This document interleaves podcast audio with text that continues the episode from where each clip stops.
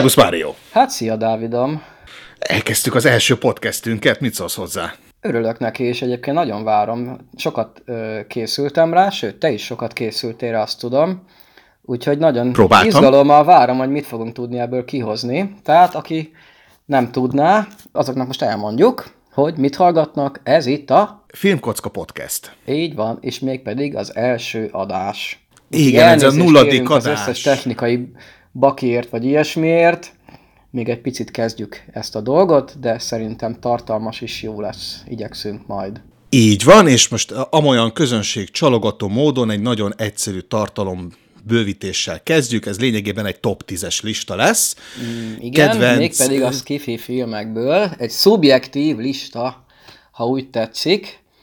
Így van, és én még annó, amikor ezt elkezdtük megbeszélni, szemét módon mondtam is neked, hogy megkötésekkel szeretném ezt a listát, tehát Igen, nem lehet folytatás. Mert hogy nincsen benne folytatás, és Sorozat? nincsen benne filmsorozat sem, mármint tévésorozat. De Így van, filmsorozat, vagy hát film lehet benne, de akkor is csak első rész esetleg, tehát folytatás nem. Ez így van, tehát ez a lényegében én olyan filmeket szeretnék látni a te listádon, meg az enyémen is, az enyémen is, hogy megveszed a jegyet, vagy letöltöd, vagy Netflix, beülsz, megnézed, vége van a filmnek, és lezárták nagyjából a történetet. Így van. Te, tehát előzmény nélkül, ha leülsz, megnézed, akkor tudni fogod, hogy miről van szó, és természetesen a tudományos fantasztikum műfajába kell, hogy tartozzon. Ö, igen. Hogy megnézi így a, a listámat egyébként, van benne mindenféle különben. Tehát azért most egy későbbi adásban ugye tervezzük a, a Skiffy-nek így egy picit a, a mélyebben való kivesézését, tehát az előzmények, meg ez, hogy az egész műfaj honnan jött. Most csak így nagyon összefoglalva, tehát oké, tehát nem minden Skiffy az, ahol űrlények, meg űrhajók lövöldöznek egymásra, stb. Az egy alműfaj. Ilyen is van a listámon, meg gondolom a tieden is, de van másféle egy picit, vagy másféle is. Úgyhogy szerintem egész érdekes lesz majd. Mondom, nagyon várom azt, hogy te miket írsz, és arra is kíváncsi vagyok egyébként, hogy lesznek-e majd esetleg duplikációk, tehát úgy, hogy ugyanarra gondoltam én, mint amire te, és ugye vice versa, hogy esetleg van-e olyan, ami, amit közösen felvettünk erre a listára. Biztos, hogy lesz. Én arra tippelek, hogy kettő ütközésünk minimum lesz, de lehet, hogy három is. De a négyen sem fogok meglepődni. Lehet, hogy több lesz. Lehet, hogy mind a tíz. Na mindegy, hát akkor ennyi volt a felcsiga, akkor szerintem vágjunk bele. Rendben van, Mário kérlek, neked mi a tizedik helyezetted? Itt most nézem ugye a, a monitoron előttem a listámat, és a tizedik helyhez két címet is írtam. Nyilván abban az egyiket fogom csak választani. Nem kellett el nagyon sokat vacilálnom rajta, mert igazából ilyen érzés alapján én az őslakót választottam a tizediknek. Wow! Megvan-e ez a film, hogy az őslakó? És a listámon is szerepel. Ő ki hitte volna. Nem tudom, Mesélj hogy mennyire kérlek. tudják az emberek, vagy a hallgatók, hogy ez micsoda. Ez egy amerikai, nagyon minimál skifi, ami gyakorlatilag arról szól, hogy egy csapat ember egy szobában beszél. Semmi más nem történik, ennyi a cselekmény. Van egy főszereplő, aki azt mondja magáról, hogy ő gyakorlatilag az őskor őt óta itt él a Földön, és végigveszi a különféle ilyen nagy történelmi eseményeket, és különféle érdekes ilyen párhuzamokat van saját maga és ezek között, és igazából így a végén így az, a földről szedegeted össze az álladat, hogy ez a basszus. És egyébként meg képileg olyan, hogy oké, okay, tehát egy helyszínen játszódik, tök teátrális az egész, de mégse válik unalmassá, mert annyira visz előre a, a, a sztori, hogy így, így egyszerűen meg magával ragad a minden, ami elhangzik, hogy ez a basszus. É, Az államot szedegettem én is, amikor először láttam. Egy barátom ajánlására néztem meg egyébként, aki azt mondta, hogy Dávid, nézd meg, ez oda bö. Oda bök. Kizsípoljuk. szofisztikált lenni. És megnéztem, és valóban oda bö, oda bök a film, Ráadásul úgy, hogy csak elmesél egy állapotot, de nincsen Isten igazából lezárása, meg kezdetese. magának a filmnek, tehát lényegében nincs is benne nagyon cselekmény, hanem hát konkrétan maga a párbeszéd na, nagyon minimális. Egy, a, film, a film, gondolom a dramaturgia kedvéért van benne egy-két ilyen csavar, meg egy-két ilyen, vannak ilyen különböző szakaszok, meg szünetek, hogy nyilván az ilyen nagyon erős érzelmi, meg dramaturgiai hatást azt egy helyen feszültség ö, mentesíteni kell, tehát van egy pici szünet beiktatva néhol, hogy csak aztán ugye folytatódjon aztán a következő adaggal. Tehát így tényleg ilyen szakaszokra van osztva, mint a ilyen felvonások lennének, és a felvonások között vannak ilyen kis pici, rövid jelenetek, amik ugye a feszültséget oldják. Így van. Egyébként, amikor én először láttam és felszedegettem az államot, majd egyszer csak megnéztem még egyszer, öm, ami nekem úgy feltűnő volt a filmmel kapcsolatban, hogy ha kivesszük a szereplők nevét, kicsit csak a történetre koncentrálunk, nekem konkrétan olyan volt, mintha egy, egy nagyon jól sikerült Star Trek epizódot néztem volna. Ugye a Star Treknek is voltak olyan részei, ami lényegében filozofálás és párbeszéd volt végig, ez konkrétan, ez be lehetett volna egy az egybe rakni egy, egy pikardérás uh, részbe, és most, hogy szedegettem össze a listát az érdekességeket, meg is találtam, hogy miért, ugyanis maga a film nem a rendezője miatt lett ennyire jó, aki csinált egy folytatást ehhez a filmhez, amit szerintem, tehát ne nézd meg. Igen, Na, hallottam hogy róla, maga- hogy készült hozzá, és az úgy, hát már nem éri el azt a színvonalat, maradjunk annyiban. Nagyon nem éri el ezt a színvonalat. Lényegében az, hogy ez a film volt Jerome Bixby-nek az utolsó forgatókönyvírói munkája, aki egyébként rengeteg Star Trek sorozathoz írt ö, epizódrészeket, forgatókönyveket. Tehát maga ez a felépítés, amit te is mondtál, hogy érzelmi töltet, egy kis enyhítés, majd egy pici feszültség, majd kicsi enyhítés, ez pontosan egyébként, mintha egy Star Trek dupla epizódot néznél, ugyanezekkel az Act 1, Act 2, Act 3 felépítésekkel. Aki sajnos a filmek készülte után elhunyt, ezért születhetett meg az a folytatás, amit amit szerintem többet ne is említsünk. A lényeg az, hogy ez egy tényleg egy nagyon jó film, nagyon elgondolkodtató, és ráadásul egy kis disclaimer, én ezt szeretem a, a science fiction mozikban leginkább, amikor így reflektálnak az emberi történelemre, próbálnak példát ö, statuálni belőle, példát mutatni belőle, és ebből vetítik elő az emberekbe azt a kérdést, hogy ezt egyik tudjuk, vajon mi lesz ezután. És ez a film, ez, ez abszolút, tehát ez nem hiába van ott a te, te listádon se. Olyan, mint egy, ilyen, egy nagyon jó ilyen vizsgafilm, vagy rajongói film lenne, nincs rá sok pénz, van néhány ö, színészünk, meg van egy helyszínünk, meg egy pár minimális kellékünk, de van egy baromi jó ötletünk, és ebből lehet kihozni egy ilyen kvázi maximumot, és ez a film ez egy nagyon jó példa erre, hogy igazából nincsen sok eszközöd, de van egy jó ötleted, és azt úgy kidolgozott, hogy utána oda bökjön. És ez abszolút oda bök. Na, akkor az az Őslakó című filmet 2007-ből ki is veséztük. Jöjjön az én tizedik helyezettem. Előre fölvezetem, hogy itt Isten igazából a legtöbb film, amin ütközni fogunk ezen a listán, ez neked köszönhető, ugyanis emlékszem onnan, amikor elkezdtünk DVD autoringgal dolgozni, Ú, te volt. voltál az, aki, é, nagyon rég volt, te voltál az, aki megemlített nekem egy japánosan hangzó nevet, valami Miyazaki, Igen. hogy, ah, hogy, és csak annyit mondta, hogy Dávid, bazd meg, nézd meg Miyazaki műveket. Jó, elkezdtem megnézni a Miyazaki műveket, és ezekből az egyik kedvencem az rögtön a tizedik helyre detonálta magát, ez pedig a Nausicaa, Igen, igen. a, a szél harcosai magyar címfordításban, egyébként eredetileg Nausicaa a szél völgye címmel futott Japánban. 1984-ben jelent meg maga ez a film, 85-ben kijutott az amerikai forgalmazásba, ahol elég kőkeményen meg is vágták, és, átadták, és átfordították a nevét a szélharcosára, hogy jobban eladható Persze, legyen. persze. Egyébként ennek köszönhető volt az, hogy mi az, aki nem engedte volna a filmet Japánon kívül, de aztán végül a 2000-es évek végén jött belőle egy rendes japán verzió az amerikai mozikba, és az lett az elterjedtebb. Na, de miről is szól maga ez a film? Tehát film, bocsánat, animációs film. Hát attól még film.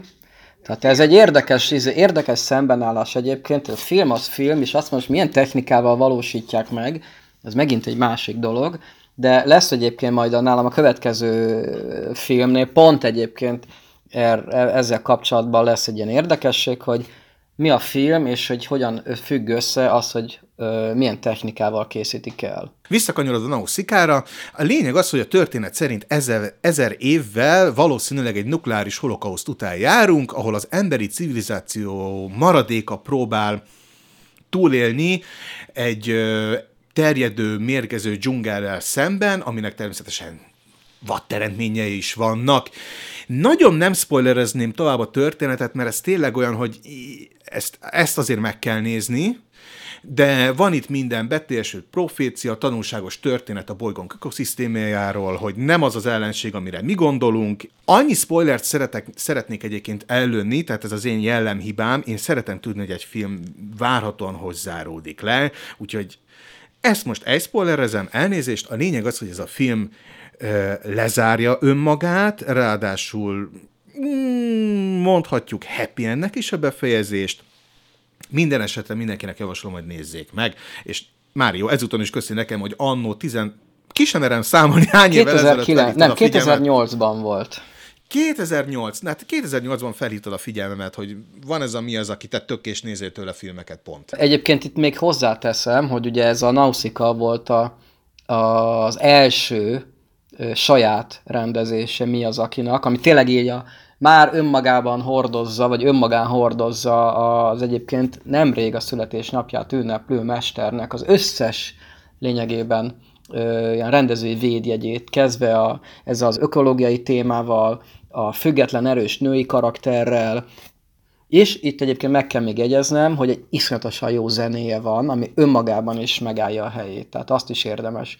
Joe Hisaishi egyébként a zeneszerző, arra is érdemes rákeresni, és így belehallgatni akár. Tehát ezt szépen összefogalmaztad. Egyébként még egyetlen egy érdekességet hagy meséljek erről a filmről, az amerikai forgalmazására, forgalmazásájáról nem ennek a filmnek, hanem hogy mi az, aki hogy konfrontálódott a Harvey Weinstein producerrel, aki a Vadon hercegnőjének az amerikai bemutatóját szintén a filmet céljel akarta szabdalni. Igen, ezt a sztorit is. Mi az, aki pedig kirúgta a tárgyaló ajtaját, elrohant, és lényegében egy katona kardot küldött vissza Weinsteinnek az irodájába, rajta egy felirat, a nokác, tehát nincs igen, vágás. igen, így volt, így volt.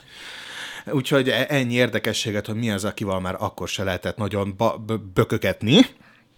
Megint más kérdés, hogy nyilván egy amerikai piacnak a filmnézési ö, szokásai azok mások, mint egy japán. Jobban szájba kell rágni nekik a sztorit, nem akarnak annyira gondolkodni talán, inkább szórakoztatási, vagy szórakozási formaként tekintenek a filmre, tehát ha innen nézem, akkor Weinsteinnek a, ezt a döntését is meg lehet érteni, Másrészt viszont a mi az, akinek is meg lehet érteni ezt az ellenállását, hogy ő miért nem akarta, hogy az ő filmjét azt így nem, nem is tudom, hogy kiheréljék-e, vagy pedig ennyire, ennyire átváltoztassák a, a, egy másik piac kedvéért. Egyébként érthető mind a két vonal.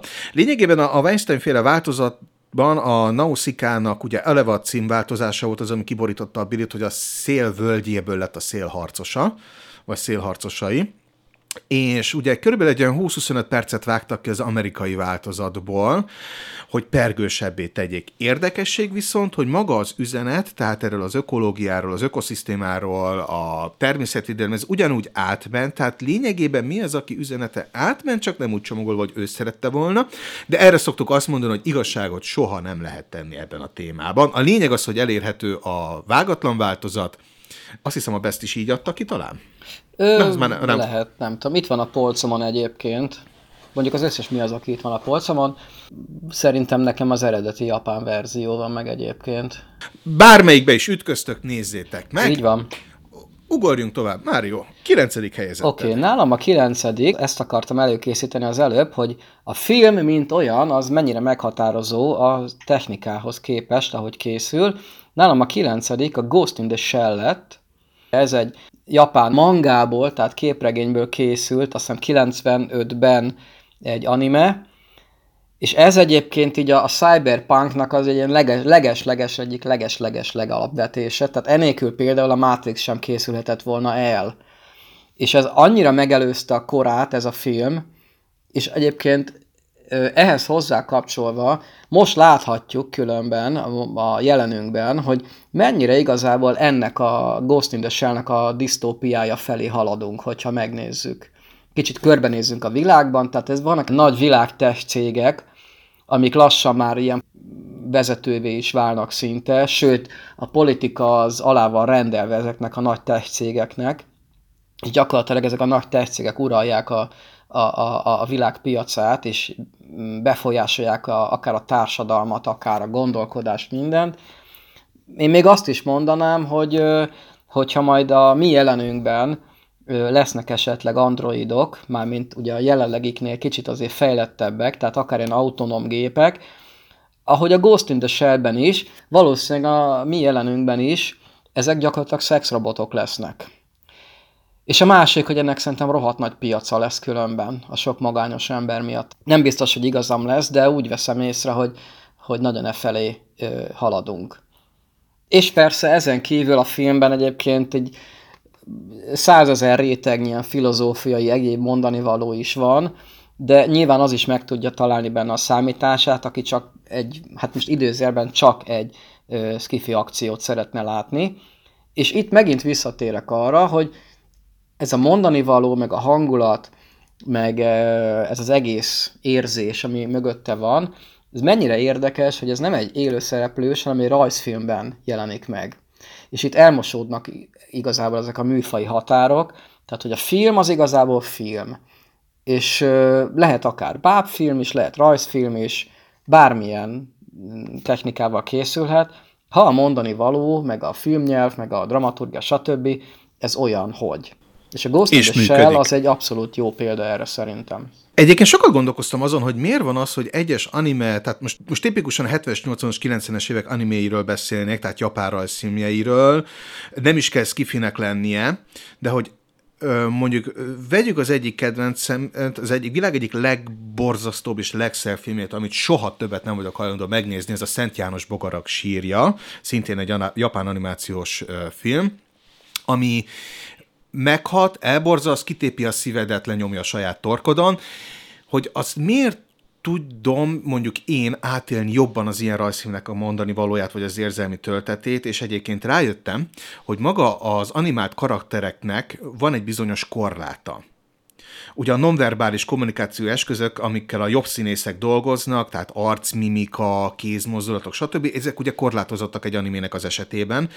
Emiatt a történetből felidáradó érzelmi töltetben keletkezik egy bizonyos űr azáltal, hogy a színészek nem mimikálnak, ugye rajzolt karaktereket látsz, amiket te viszont, ha megfog téged a történet, te töltesz ki. Valószínűleg itt lehet egy ilyen, nem is tudom, ilyen láthatatlan fal. Másmilyen az azonosulás a rajzolt karakterekkel, mint az élő szereplőkkel. Igen, Gyorsabb és, az azonosulás és ezt a, szerintem. ezt a hiányt, ezt a így, ilyen valószínűleg a néző ilyen érzelmi alapon ö, kitölti, és ezért a hatás talán erősebb. Meg hát Ez eleve az, hogy most megint csak a, még, tehát a Szent János bogarakról beszélve, hogy egy ilyen téma az rajzolva van. És ez a, így erősebben jön ez a húba megérzés. Az egyébként érdekes tényleg ez a párhuzam, hogy egy nagyon erős téma a rajzolt változatban. Vegyük például amit szerintem tankönyvként kéne tanítani nagyon sok helyen, vagy legalábbis olvasórát tartani rére minimum a középiskolában, hogy a holokausztot hogy dolgozták föl képregény formában. Ugye a, a Art Spiegelmannek a Maus címe képregénye, ami egy mestermű, és lényegében egy darab rajzolt ember sincsen benne, hanem egerek, békák, kutyák, disznók. És macskák, és ugye mégis, a nácik. És macskák, ugye, és egy olyan érzelmi töltete van, hogy elképesztő. elképesztő. Hát ez a minimál. És ez az, így van, és az animékben is ezért működik az, hogy lényegében ott van egy ö, nagyon erős történet, egy megrázó történet, a saját érzelmi, érzelmeidet töltött föl azt, amit nem látsz ugye a rajzolt karaktereken. Egyébként nem csoda, hogy ugye megnézed a legtöbb animét, hogy sorozatot, filmet, vagy vagyunk egy sorozatot például, ami majd egy sorozat listán biztosan rajta lesz, hogy egy epizódon belül hogy ugrál az érzelmi skála egy európai embernél. Tehát a drámából, a vígjátékig, az, animát, az akcióig, és a thrillerig eljutsz egy adott sorozatnak az egy adott részén belül. Igen, úgy, egyébként az ez eléggé szokatlan így a nyugati típusú, vagy a nyugati kultúrában felnőtt ember számára. Kulturális, vallási, mit tudom, stb. különbségek miatt, erőszakábrázolás különbsége, mit tudom én, Szóval ne, nehéz, tehát hogyha valaki nem nincs nagyon hozzászokva, akkor az animékat azért alkalmasint nehezen lehet fogyasztani. De a Ghost in the shell mindenképpen próbát kell tenni, mert azon kívül, hogy tényleg rengeteg filozófiai réteg van benne, ha éppen az nem érdekel, akkor is kapsz egy borzasztó jó akciófilmet, csak mondhatjuk úgy, hogy egy agyas akciófilmet. Nagyon oda kell figyelni, maradjunk annyiban, és egyébként a folytatásai is ilyenek, ugye ennek aztán készült egy második része, több tévésorozat, mármint ugye rajzfilm sorozat, ugye aztán készült egy amerikai ö, élőszereplős remake. Egyébként meglepő módon az se lett annyira gagyi, mint amennyire hogy sokan várták. Hát most nyilván amerikai piacra és amerikai ízlésre lett átalakítva. Ahhoz képest egyébként nem lett rossz. Nyilván ebből is megy ilyen franchise lett, tehát a mennyiség az mindenképpen a minőség rovására megy. Hát ez ilyen, tehát. De ezzel kezdődött minden, ugye azt hiszem 95-ben, vagy 90-es évek közepén valamikor az első Ghost in the shell tehát ha tehetitek, akkor mindenképpen érdemes megnézni. Na, akkor jön az én kilencedik részem. Ez pedig egy lengyel film lesz. Húha, lehet, hogy tudom melyik a Fehér bolygó. Akkor nem. Én egy másikra gondoltam, a Sex Misszióra. Nem, az biztos, hogy nem kerülne fel a listára, mert tudom, hogy vicces, meg posztkommunista, de egyébként egy, egyébként egy rossz film. A lényeg az, hogy a kilencedik helyzet nálam a Fehér bolygó című lengyel uh, science fiction.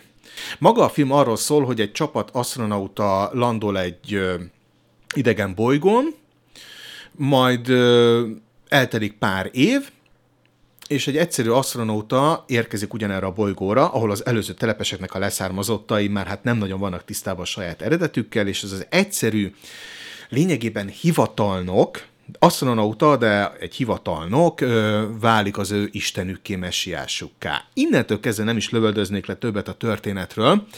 Ö, ez sem egy egyszerű film, szeretném hozzátenni, tehát ez is olyan, ami egyszerűen gyönyörűen van fényképezve, 1988-ban mutatták be, egy majd tíz éves forgatás után. Na ezt akartam kérdezni, ez mikor, kész, mikor készült ez a film? 1978-ban kezdték el forgatni, de a lengyel, miniszt- a lengyel kulturális minisztérium leállította a produkciót. Miért? mert hogy időközben volt egy rendszerváltásuk. Ja, tényleg. Tehát a, a politika közbeszólt, illetve közbeszólt az is, hogy ugye a lengyelek borzasztóan katolikusak lettek a rendszerváltásuk után is. Ennek köszönhetően, mivel a film eléggé hordozza a vallásos nem mondom, hogy vallás ellenes, inkább a vallásos emberek megértéséről foglalkozik, tehát lényeg az, hogy beállították a produkciót, hogy ezt nem folytatjuk tovább. Végül azt hiszem 86-ban fejezték be, a hiányzó részeket például, amiket már nem tudtak időlegesen pótolni, ezt hangalámondással pótolták, de a legutolsó, legteljesebb változat lényegében 2016-ban került bemutatásra valamelyik fesztiválon, nehéz film, mondom nehéz film, Isten igazából jó film élménynek se nevezném, mert nem könnyű megnézni. Annak ellenére mondom, hogy, tehát, hogy a mai szemmel nézve is borzasztó szép képek vannak benne. Uh, illetve ahogy azt ugye a szláv kelet-európai népcsoportoktól megszokhattuk már különböző filmjeikben, ha egy lengyel, szláv, orosz színésznek szenvednie kell egy filmben, akkor az kurvára szenvedni fog. Egyszerűen csak felidézik a saját generációjuknak az, elnyom, az elnyomásban töltött, diktatúrában töltött éveiket, és ez annyira átjön a vászon, hogy tényleg nem egyszerű megnézni. Viszont tulajdonképpen, ha nagyon egy másik filmet akartam volna szuszakolni erre a listára, akkor ezt levettem volna, és azt mondom, hogy akkor nézzétek meg az Apokalipszis mostot, vagy olvassátok el a Sötétség mély című könyvet. De ez a film science fictionbe burkolva ennyire kegyetlenül még nem beszélt arról, hogy egy embereket mennyire könnyen lehet befolyásolni. Plusztán úgy, hogy egy generációnyi különbség van közöttük technikában és tudásban. Na, szóval a fehér bolygó nálam a kilencedik. Jó. Akkor ugorjunk.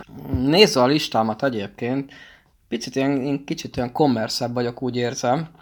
Mi nem feltétlenül baj. Nálam a nyolcadik az az űrgolyhók lett. Oh, yes. Az űrgolyhók, ami ö, így nemes egyszerűséggel, hát így a világ... Gyűlölöm a joghurtot, az Igen. is. az epreset is. Szerintem az űrgolyhók az a világ legjobb science fiction paródiája. Ugyan nagyon sok science fiction paródia nem készül, amennyire tudom, de mit a németek csinálták az űrhajót, meg aztán volt még egy-két ilyen blödli, de az űrgolyhoknak a színvonalát az sem előtte, sem később nem sikerült megugrani. és aztán persze a paródiának a műfaja, és az így lassan kikopott, így a mainstreamből is már nem annyira ö, népszerű stílus, meg nem nagyon készülnek már ilyen filmek. 87-ben, amikor ez a film készült, éppen a megfelelő pillanatban és a megfelelő helyen volt úgy Mel Brooks, ugye a rendező, meg az egyik ö, szereplője is, hogy pont bele tudott rakni minden baromságot, amit akart, kezdve az Alien-től, a Majmok bolygóján át, a Star Wars-ig, Star Trek-ig, mondom, az összes ilyen létező, akkor nagyon ismert uh, skifit, űroparát, stb. belepakolta, és vagy egy olyan jó ilyen mix alakult ebből ki, ami szerintem a világ legjobb, valaha készült legjobb science fiction paródiáját eredményezte, és ezt nyilván hozzátesz nagyon sokat a magyar szinkron, még azzal együtt is egyébként nagyon sok poén elveszik. Például ugye a híres ez a, a, a, gemmes poén, meg a, az eredetében azt mondja például, amikor, hogy uh, what's the matter, Colonel Sanders, chicken, és ugye ez magyarul meg úgy hangzik, hogy mi a, hogy mi a baj ez, és talán beszartunk? És ugye ez se jön át, és nagyon sok más poén sem jön át, de közben mégis a magyar szinkron akkorát emel ezen a filmen, Harkányi Endre egy isten gyakorlatilag, ugye a Rick Moranisnak a, a, a magyar szinkronjaként. De ez a film, ez humoros, szellemes, és amikor ugye állítottam össze ezt a listát, és ezt a címet is felvettem, akkor eszembe jutott ennek kapcsán, ugye Karinti Figyes mondta, hogy humorban nem ismeri a tréfát. És ugye ez azt is jelenti, hogy most egy hülyéskedni lehet öncélúan, csak az nem biztos, hogy a végén olyan szellemes lesz, meg eléri azt a célját, amit esetleg a, a, az alkotó szeretne. Az űrgolyhokban viszont pont megvan ez a jó kis ö, egyensúly és harmónia, hogy röhögni is tudsz rajta, szórakozni is tudsz rajta, még igazából egy nagyon jó filmélményt is ad. Igen, e, e, nekem a kedvencém egyébként az, hogy én, én borzasztóan szeretem a Csillagok háborúját, és hogy mégis annyira jó találóan tudja kiparodizálni. Tehát az, hogy az űrhajó egyik végéből elfutni a másikba vagy ezek az, ez az állandó rokoni kapcsolatok, az a apám régi szobatársának a régi szobatársa. Tehát ezek a poénok, és van egy ilyen romantikus énem mindig megvan arról győződve, hogy valahol George Lucas, amikor ezt a filmet megnézte, ő röhögött a leghangosabban. Hát valószínűleg nem? Igen, tehát hogy ezt így nagyon jó kiparodizálja, és Egyébként tényleg ez ugye 87-es a film, azt mondtad? Ö, igen. 87, tehát ugye megnézed, a, e, tehát ezzel a filmmel zárták le nagyjából ezt az űroparás korszakot is egy jó időre. Tehát az, hogy láttunk rengeteg, tehát lényegében az elmúlt 20 év skifieit foglalja össze, azoknak a várható már megszokott elcsépelt moníros fordulataival. Egyébként egy film van, amit nem tudtak kiparodizálni. És mi az? Szárnyos fejvadász. Az egyébként valóban nem jelenik meg benne. Lehet, hogy nem találták elég poénosnak, hogy belevegyék. Vagy még azt is hozzáteszem egyébként, hogy ugye a szárnyas felvadászból ugye pont volt 600 ezer millió verzió, és ugye a legvégső ilyen Ultimate Final Cut, Directors Ultimate Final verzió, az ekkor még nem készült el. 87-ben. A, amit az űrgolyókban még nagyon szeretek, hogy ez a, ez a mindig lehet belőle idézni. Igen, igen, igen. Ez is a magyar szinkronnak köszönhető. Mi a kedvenc idézeted belőle? Húha, hát most nehezet kérdezem, hogy nagyon sok mindent lehet mondani belőle. Hát van egy-két improvizáció egyébként, az ugye később derült ki számomra, hogy mit te Morzsa fel akar kelni a székből, de magán hagyja a biztonságévet, csak jaj, most egy csík marad a hasamon. Ez például improvizáció volt. Meg amikor a, a Lord Helmet a babáival játszik. Az is végig improvizáció. Harkány Endre meg azt is pazarul oldotta meg. Az, ilyen legnagyobb színészek szerepeltek benne, mármint szinkronban, mint a Helyei Lász, vagy a Sanders ezredes, imádtam. Tehát őrült az a csávó. Harkányi Endre, a Kautsky József, ugye a, a, a, az elnök szerepében. Jaj, de jó volt az is. Ö, meg Igen. Hegedűs, Hegedűs D. Géza, nem, nem szinkronizáltam nagyon sokat, de ugye ő volt a, a, a, Lon, a Lone Star, a kis Erika, a, ugye a, a hercegnő, te kurva pecér. Igen. Meg ugye a Kránic Lajos, a Morzsa, és mi a neve? Morzsa, teljes neve? Zsemle Morzsa. Maga is házasodik? Nem. Akkor tudja, nem, nem. ja, ide jó volt az. Imádtam. Most ugye, hogy beszélünk róla, jönnek vissza ezek az emlékek. Itt van persze a Ugye? polcomon ez a film is. A, na, az még nekem is megvan valahol valamelyik 990 forintos DVD között. Nekem azt mondja, hogy haverom egyébként ö, Angliából hozta, amikor nálunk még nem volt kiadva, úgyhogy ö, ennek egy angol kiadása meg, de ott van rajta a magyar szinkronsáv egyébként. Az én kedvenc idézetem pedig, hát ö, elnézést, de idézek a filmből, hány balfasz van még körülöttem? Jelen, uram! Igen.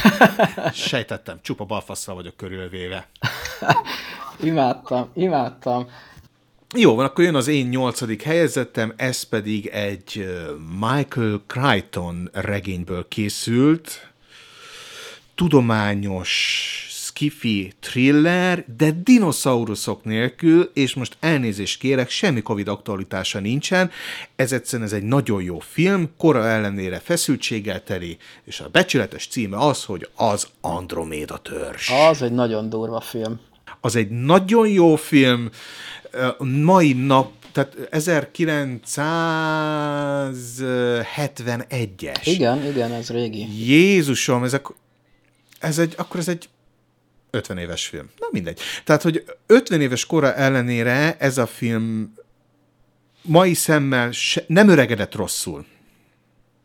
Tehát ugyanúgy elmondható az, hogy látványos, már amennyi látványt megenged az, hogy izzadnak a mikroszkópban nézve az emberek.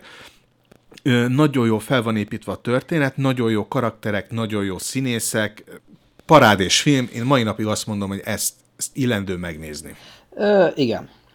Nem egy, ne, nem, egy, nem egy könnyű olvasmány, amennyire emlékszem, láttam egy-kétszer. Most így hirtelen nincsen meg előttem egyébként a, a végkifejlet, hogy ugye csak így összefoglalva, hogyha jön egy ö, kvázi idegen vírus, a földre lejut egy, azt hiszem, egy ö, műholddal, és ö, valami kisvárosban csapódik be ez a műhold, ahol mindenkit megöl ez a vírus, kivéve egy csecsemőt, meg egy alkoholistát. Egy alkoholista öregembert, ha jól emlékszem. Így van. És rá kell jönniük a tudósoknak, hogy mi ennek az oka. Hogy őket kvázi nem bántja ez a vírus, mindenki más viszont megöl. A film maga egyébként sikeresnek is számított a maga idejében, mai napig egyébként hivatkoznak rá, és ez leginkább annak köszönhető, hogy ott van nekünk a rejtélyünk, hogy honnan jött ez a vírus, miért nem halt meg, miért az halt meg, hogyan terjed, miként terjed, mi történik, de az egyik nagy átütője, az pont a regény ö, is köszönhető, hogy Michael Crichton nemes egyszerűsége az egészet úgy mesélte el, hogy eh, utólagosan egy vizsgálóbizottságban a tagok mes, különböző dokumentumokban, levelekben látjuk viszont a történetet. Tehát kvázi adnak egy dokumentarista valós érzetet, körítést az egész történetnek, és ez sikerült egyébként borzasztó jól átültetni a filmben. Tehát én mindig mondom, hogy a skifi filmek nagy többsége addig jó, amíg a tudósok nem szembesülnek a valami megoldandó dologgal, ami, amitől meg kell menteni a civilizációt, és általában a filmek, könyvek 99%-a innentől indul egy minőségi mélyrepülésbe. Mert hogy innentől kezdve nem a tudományról fog szólni, hanem a szokásos bevett klisékről, hogy pont akkor ütik le, pont akkor ájul el, stb. Itt, itt nincsen ilyen, itt folyamatosan a, a tudomány legnemesebb képviselőit látjuk, ahogy értünk küzdenek. Ez már eleve ad neki egy izgalmi faktort, hogy Michael Crichton, meg a film írója, rendezője is azt mondta, hogy na már pedig ezt a vonalat fogjuk végigvinni, bármennyi biokémiai könyvet is kell átolvasni, és remekül működik. A másik nagyszerű vonal ennek a filmnek, meg magának a történetnek, ahogy látjuk felépülni a elindulni a kormányzati gépezetet. Uh-huh, uh-huh. Tehát, hogy lezuhan, hogyan kezelítik meg a kormányzati emberek ezt a, a műholdnak a lezuhanási helyszínét, hogyan dokumentálják a halottakat, hogyan indítják be a, vizsgál, a, a vizsgálatot végzőket, hogyan szedik össze egy már meglévő forgatókönyv szerint a különböző tudományágak legnagyobb koponyáit, hogy hogyan épül fel maga az a bázis, ahol ezeket a vírusokat vizsgálják, hogy e, ugye ennek az egész protokollnak az ábrázolása borzasztó jó. Hiteles, ráadásul tudományosan meg is alapozott, Ö, mindenképpen javaslom megtekintése bárkinek. Mondom, kora van a filmnek, hiszen 50 évről beszélünk, nincs CGI, legalábbis nem az, ahogy manapság elképzeljük. Én inkább úgy mondanám, hogy ez egy agyas tudományos thriller, ami maga idejében science fictionnek számított. A lényeg az, hogy Andromeda törzs nézzétek meg. Így van. Oké, okay. nálam a következő az a mélység titka. Ah, meglepődtem volna, ha nem rakott fel a listára. Tudni kell az, hogy nekem James Cameron az egyik kedvenc a rendezőm. Most így belemeltünk abba, hogy mennyire tud írni, mennyire tud rendezni. Rendezni szerintem sokkal jobban tud. Bocs, hogy félbeszakítalak, James Cameron egy valamiben vitathatatlanul a legjobb. Ha nem is a forgatókönyvírásban, de a forgatókönyv fordulatainak a bepozicionálásában, időzítésében ismerve egyébként a, majdnem az összes filmjét, amik a cselekmény egyébként úgy relatíve egyszerű. Bugyutának nem mondanám, de azért úgy nem is, nincs annyira túl bonyolítva, de mégis azért ott vannak van valamiféle mondani való a háttérben minden esetben, akkor is, hogyha ez a mondani való nem úgy a hú, úgy most ilyen oltári nagy ö, filozófiai mélységbe akar leásni. Nyilván a, a, az adott piacnak megfelelően, de mégiscsak azért valamennyire gondolkodásra készített, és a mélység titka is ilyen. Azon túl egyébként, hogy ennek van egy rendkívül jó ö, hangulata, és ugye részben azért, vagy hát nem is béltetlen részben, hanem azért, mert ugye ez a víz alatt játszódik, a tenger mélyén, és azért nem sok filmről lehet ezt elmondani.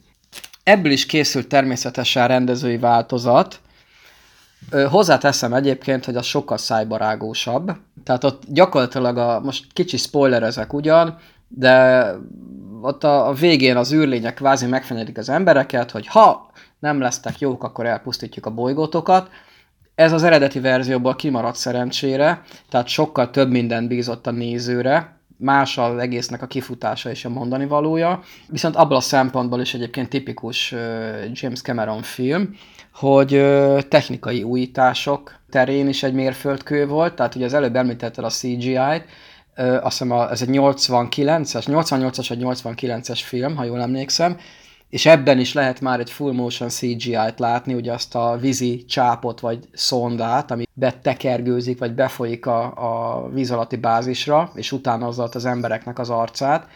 Ez a maga idejében egy döbbenetes újítás volt egyébként, pláne vízszimuláció. Megjegyzem, tehát a Jurassic Park előtt járunk. És nagyon sokan a Jurassic Parkot, meg esetleg e, e, még azelőtt a Terminator 2-t tartják ilyen mérföldkőnek, de nem.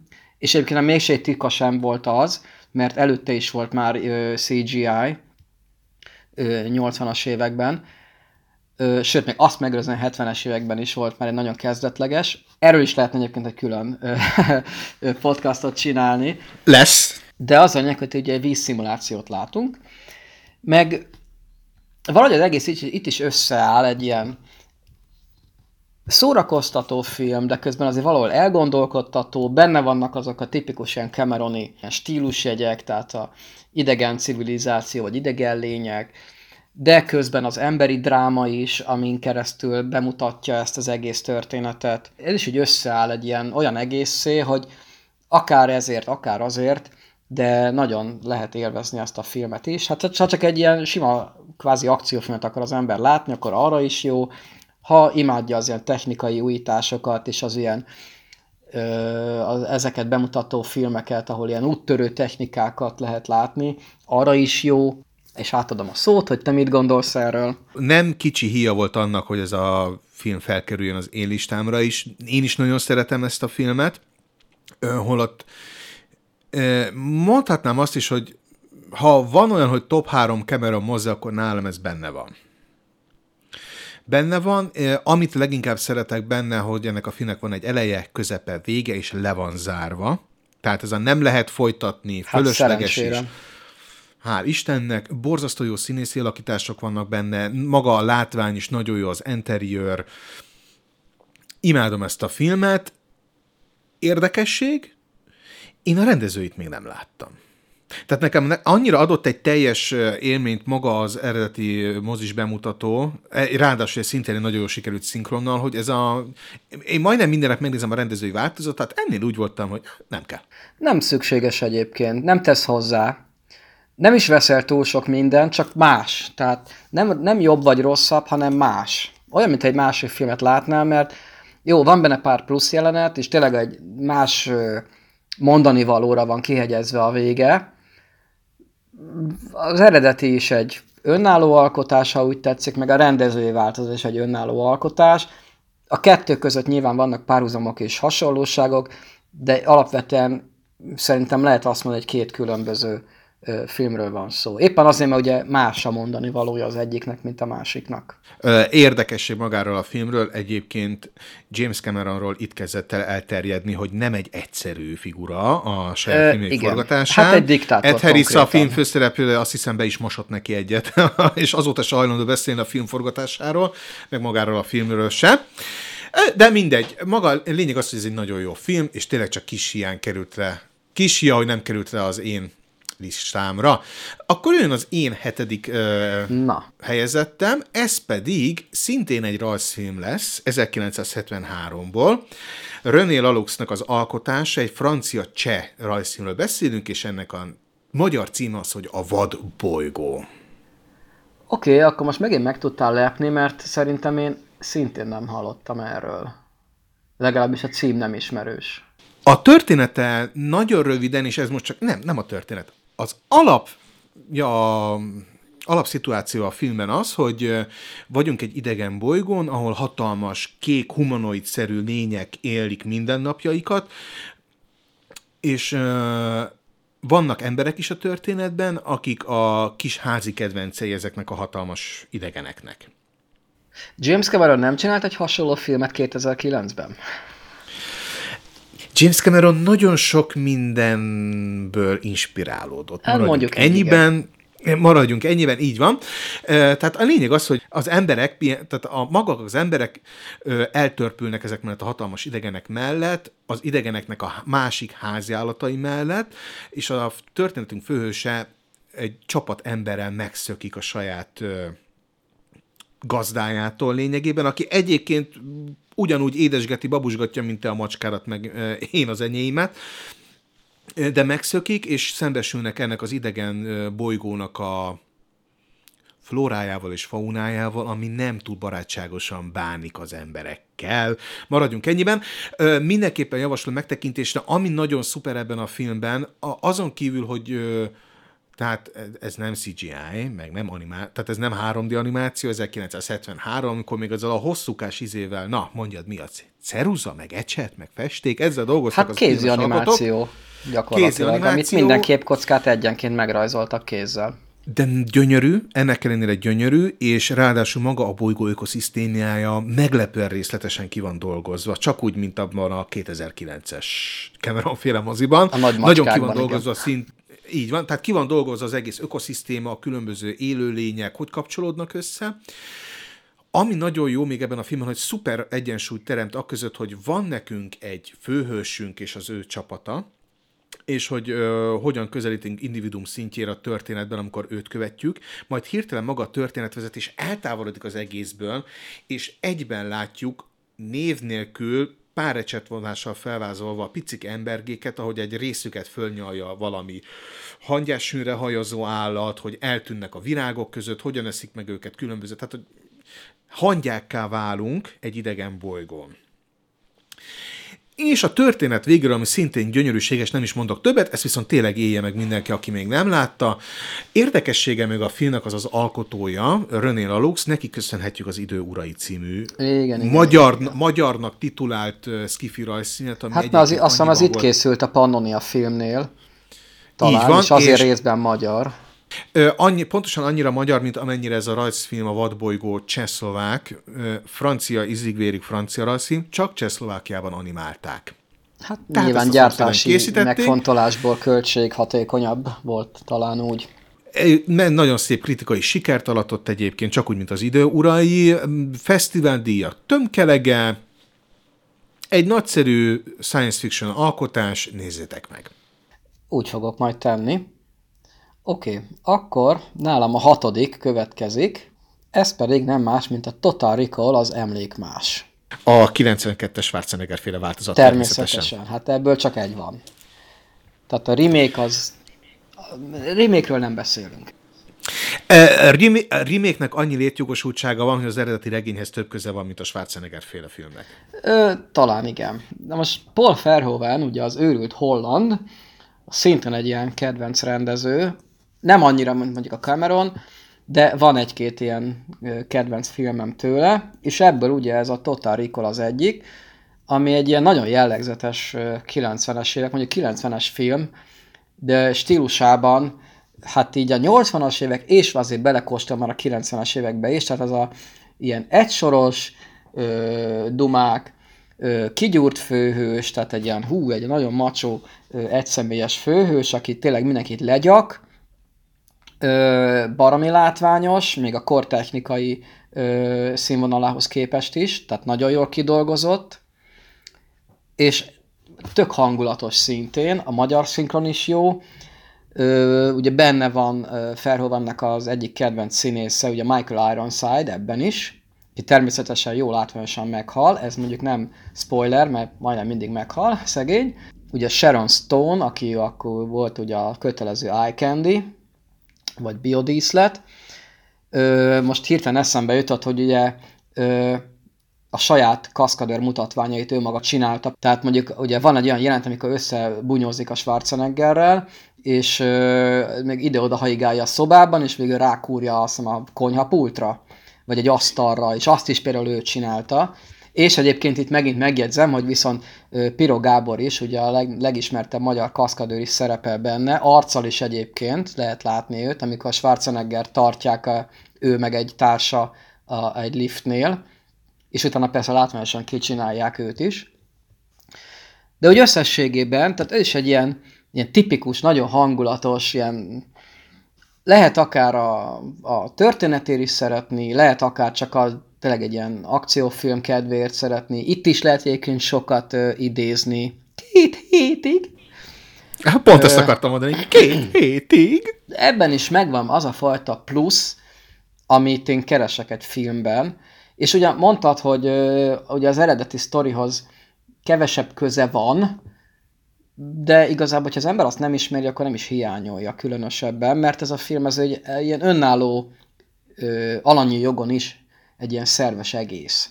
És persze... Ez teljesen így van. Ez teljesen ez így is van. egy lezárt történet, nem kell folytatni, nincs benne annyi, megvan a happy end, és az egész egy ilyen, nem azt mondom, hogy egy világ legintelligensebb skifél, meg legintelligensebb filmje, de azért van, ez is azért valamennyire gondolatébresztő, ugye a maga módján.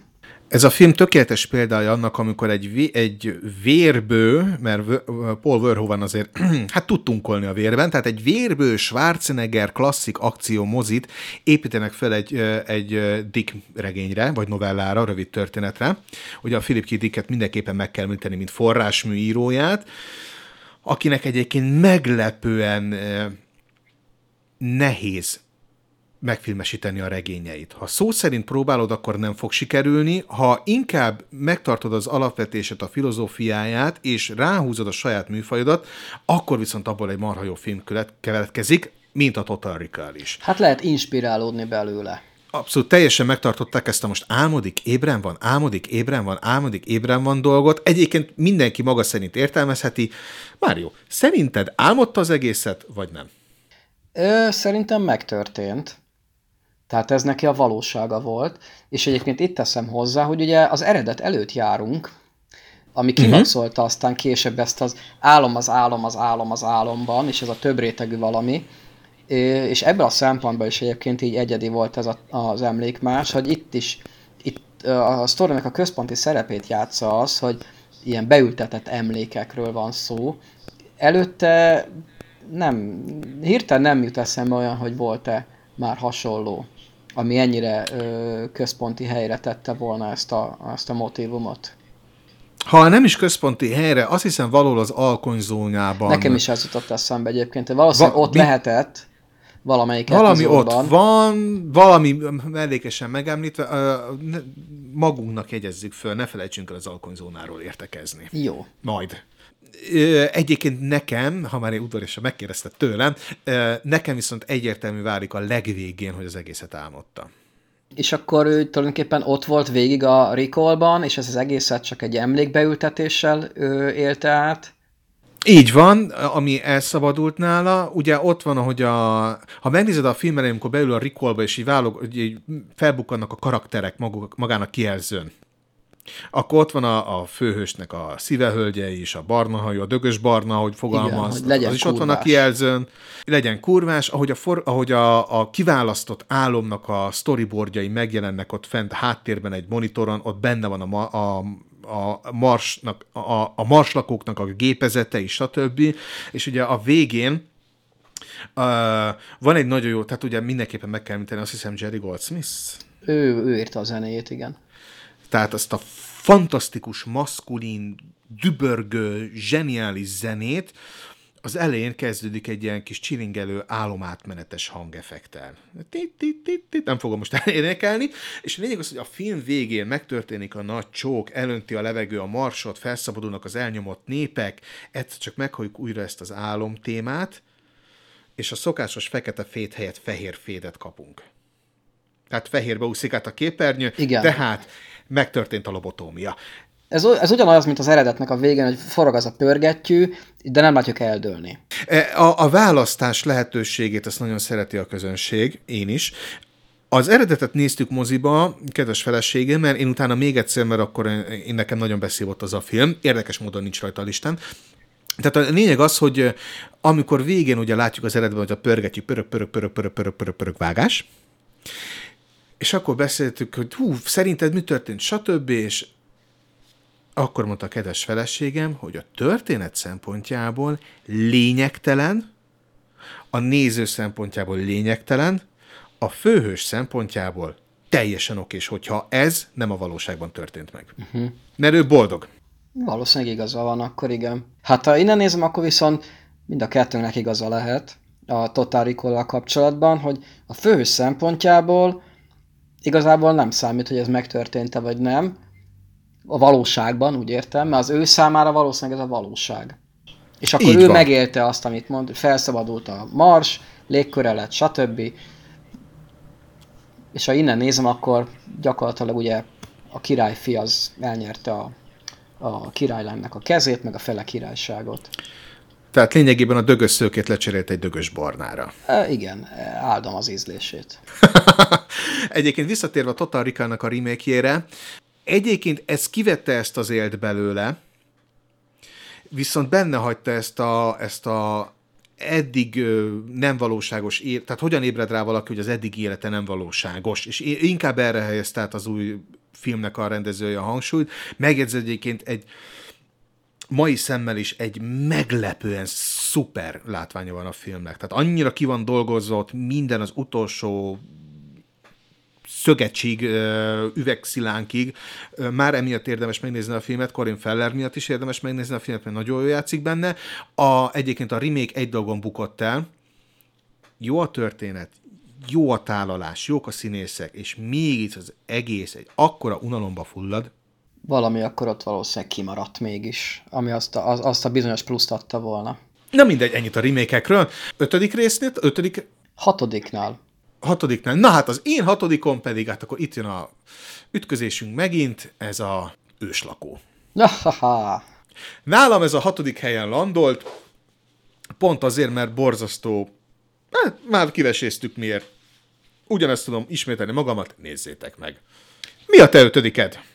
Meglepő módon, megint egy Paul Verhoeven, ez a Starship Troopers, a Yes! csillagközi invázió, amiről emlékszem egyébként annak idején a 90-es évek végén, ez egy 97-es film, ha jól emlékszem, Így van. a Vox magazinban volt egy ilyen kis csörte, olvasói levelek útján, hogy akkor most ez egy bugyuta film, vagy hülye film, vagy ófilm, okos film, stb.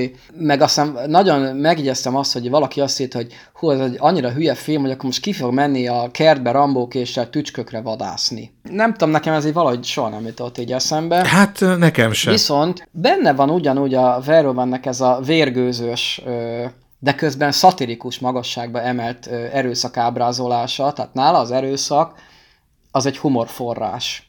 Ugyanúgy egyébként, mint a Tarantinónál. Uh-huh. Csak ő egy egészen más oldalról ö, vizsgálja ezt, vagy alkalmazza ezt. Nála ez, egy, ez is egy ilyen rendezői védjegy. És itt is a sztori egyébként, oké, okay, nem egy úristen, mekkora ö, mélységbe leásó valami, de egy nagyon jó kis sztori, szerintem látványos, 90-es évek vége felé szerintem abszolút itt is kioszták a maximumot. Ugye itt már CGI figurákat láttunk, ugye a bogarakat.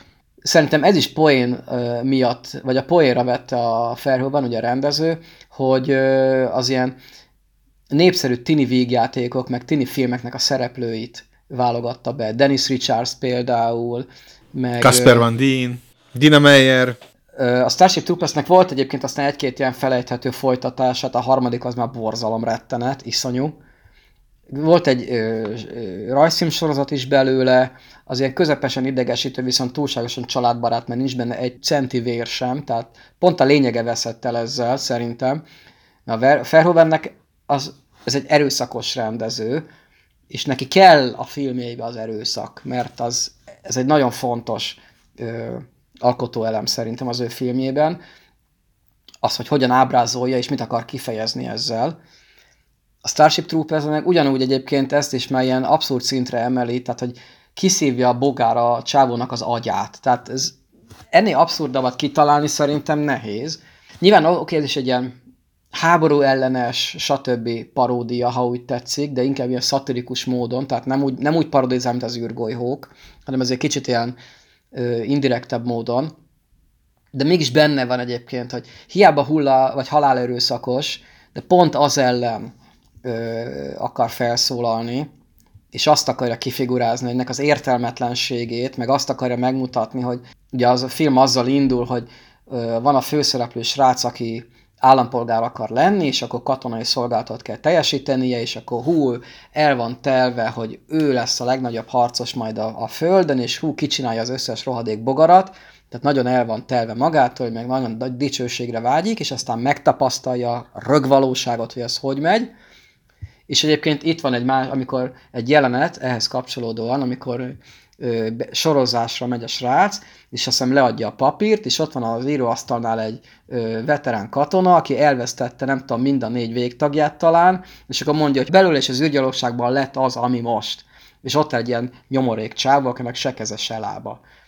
Enni abszurdabb ábrázolás, és a srác ugye itt sem gondolja meg magát, hanem ő mindig úgy gondolja, hogy fú, neki kötelessége, meg ha-ha-ha. Úgyhogy a, a Verhoevennek van egy ilyen nagyon fanyar humora szerint, amit mindig beletesz a filmjeibe, és a Starship Troopersben ez nagyon jól egyébként tetten érhető. Hát az a helyzet, hogy Paul Verhoevennek a Starship Troopers és a Robot Zsaru című filmjei azok, amik én remek műveknek tartok, mégis utólagosan hangyapéknyire csúsztak le a listámról. Tehát a Starship Troopers is fel van írva a majdnem fölkerült listámra, ugyanúgy a Robot Zsaru is. Meg vagyok róla győződve, hogy a Robot Zsaru nálad is fönt lenne. Ö... Ha nincsen fönt. Ne spoiler. Majd oda, majd, majd odaérünk, majd odaérünk. Tehát, hogy a, a csillagközi inverziót emlékszem, én először moziban láttam, és szanaszél voltam döbbenve. Tehát én 97, én akkor voltam 15 éves, és nekem ez volt az első véresebb, tunkolósabb mozi élményem, ami teljesen ledöbbentett, viszont borzasztóan tetszett maga a film, és már ott azt beszéltük egy-két ismerőssel, haverral, osztálytársal, hogy oké, okay, de miért támadtak meg minket a bogarak? Részletkérdés. Senkit nem érdekel a filmvilágában, és itt jutott el az agyamig, hogy tulajdonképpen ez, ahogy te is fogalmaztad, egy szatíra, a propagandáról és a militarizmusról.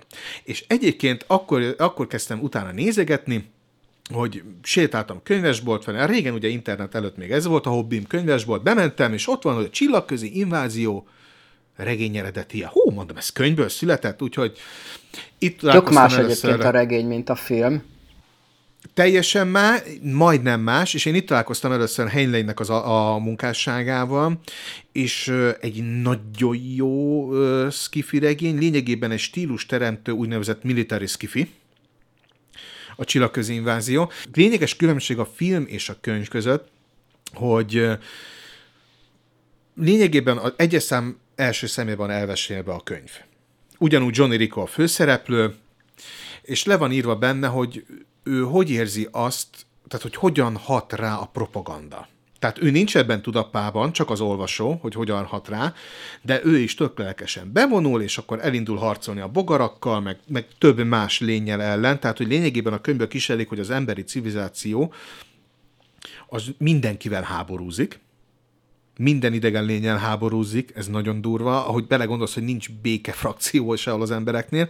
A másik pedig, amit a film is nagyon jól ábrázol, Verhoeven zseni, ezt el kell ismernünk, hogy maga a társadalmi berendezkedése a, föl, a, föld, a földi civilizációnak. Ugye ez a militarista, egy kormány alatt vagyunk, folyamatos ellenségkép keresésben vagyunk, ezért küldjük azt, hogy a fiainkat ki a különböző csillagon túli frontvonalakra, és cserébe kapnak állampolgárságot és szavazati jogot, és maga az író is nagyon viccesen kihagyja a könyvből, ahogy a Verhoeven is a filmből, hogy egyáltalán nincs is semmilyen más politikai frakció, akire szavazni lehetne. Hát ez egy nagyon durva társadalomkritika egyébként a film is, meg a könyv is. Meg, Abszolút. A korát megelőzve egyébként ugye a médiát ö, is pellengére állítja, és a Verhoevennél egyébként ez a, a Total Recall-ban is benne van, a Starship Troopersben is benne van, a Robot Zsaruban, Robot is benne van, hogy olyan ilyen központi társadalmi jelenségeket kutat, meg próbál szatirikus módon ábrázolni, vagy parodizálni, valahogy ez egy kicsit úgy beleveri az embernek a, az orrát a saját piszkába. Hogy egy kicsit Igen. szembesíti azzal, hogy ez a ó basszus, azért ez így nagyon nem jó, és éppen ez, ezért jó egyébként, hogy gondolkodásra késztet, még azzal együtt is, hogy oké, okay, tehát bugyut a film bogarakra kell vadászni, oké. Okay. De közben ott van az a, a mélyebb rétege, ami viszont már azért eléggé elgondolkodtat. Ezért örülök hogy a filmben meghagyták egyébként a töri tanárnak a karakterét, akit szintén a, a Michael Ironside játszik. Igen. Szintén Rajak. nem szép vége van a filmben.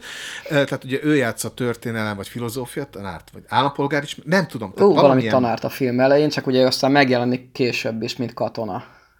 Na mindegy, tehát maga a film tényleg egy zseniális mű, mindenkinek javaslom megtekintését. Verhoevenről még annyit, hogy mennyire brutál jól adaptálja ezt a saját világlátását, ezt a médiakritikát, hogy a robotzsaruban maga a könyv, bocsánat, visszamegyek, a regény eredetében is megvan ez a, ez a kritika ugye erről a társadalmi berendezkedésről, a propagandáról. De ugye a könyv azt hiszem az 50-es években íródott, tehát ott a propaganda az a, ott levelek, leveleket írnak egymásnak az emberek, újságok vannak, tévéadások, tehát nincs, nincs, nem volt még nagyon előképe annak a médiának, ami jött a 80-as években, amit ugye a robotzsaruban parodizál ki, tehát az a folyamatosan az a minden szekvencia közé egy reklámot rak be Verhoeven a Robotzsaru című filmjében, zseniálisan, és ugye és itt tovább ugrik egy technikai szintet a Starship Troopersben, hogy ott már szintén reklámok vannak, beugrások, de az interneten nézed. Tehát mindegyik ilyeknél ott van az, hogy az egér mutató oda megy az egyik film, az egyik ilyen bejátszást, hogy szeretne többet tudni, rákattint, és akkor jön a toborzási rész. Akar többet, szeretne többet tudni. Tehát, hogy ez, ugye, csak teszem a dolgomat. Én is csak teszem a dolgomat. Egy megjegyzés még, hogy ö, a Starship Troopers eredeti regényét egyébként Cameron is felhasználta az Alienshez, a bolygó neve halálhoz, elolvastatta a, a katonákat játszó színészekkel, és ő innen vette egyébként ezt a űrkombandósok ö, ö, motivumot. Nincs olyan nap alatt, Heinleinnek egyébként nagyon sok szép dolgot köszönhetünk, szép, nagyon sok jó dolgot köszönhetünk a science fictionben. Javaslom neked is majd elolvasásra, amíg nem tetted volna meg. Illetve még a csillagközi invázióval kapcsolatban szeretnék egy dolgot megjegyez, meg, megemlíteni még, mert meg kell említenünk neked is, nekem is szerintem a egyik létező legjobb zeneszerző írta hozzá a zenét. Azért Paledoris. Így van, örülök, hogy te mondtad ki a nevét, még nem tudtam volna kiejteni.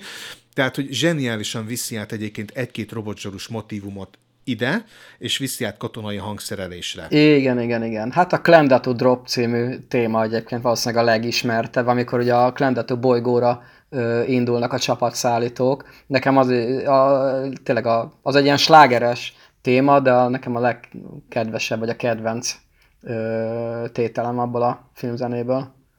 Nekem is. Na, ennyit a ötödik helyezettedről. Most nekem jön az ötödik helyzetem, ugye?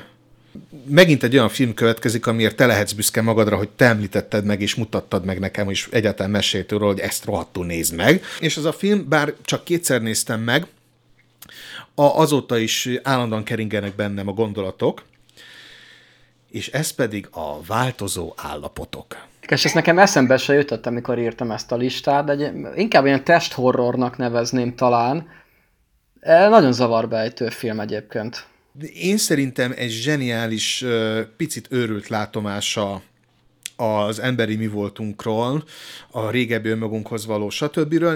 Megint csak az alapvetést vetném föl, hogy van egy én az a helyzet, hogy még ezt sem nagyon mesélném. Lényeg az, hogy van egy tudós, aki be, beülteti magát egy stásis kamrába, tehát megszűn minden külvilági ingert, és úgymond egy ilyen belső utazásra indul, ahol szembe találkozik a lényegében az egész emberiségre jellemző mentális állapotokról, individuális változásokról. Tehát az egész film egy filozófia, nagyon nehezen vettem rá magamat, hogy felírjam erre a listára, mint science fiction, pedig egyébként tudományos, fantasztikus műnek sorolnám mindenképpen, már csak azért is, hogy hogyan találja meg ezeket a belső állapotokat.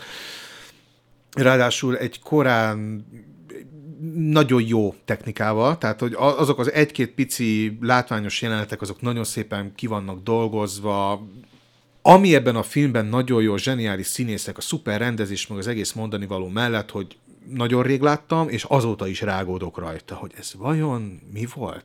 Tehát te nem mint a hülye gyerek a egyszerű megfejtményen, ez egy ez egy nagyon jó elgondolkoztató film, ami borzasztó sok beszélgetést alapot ad.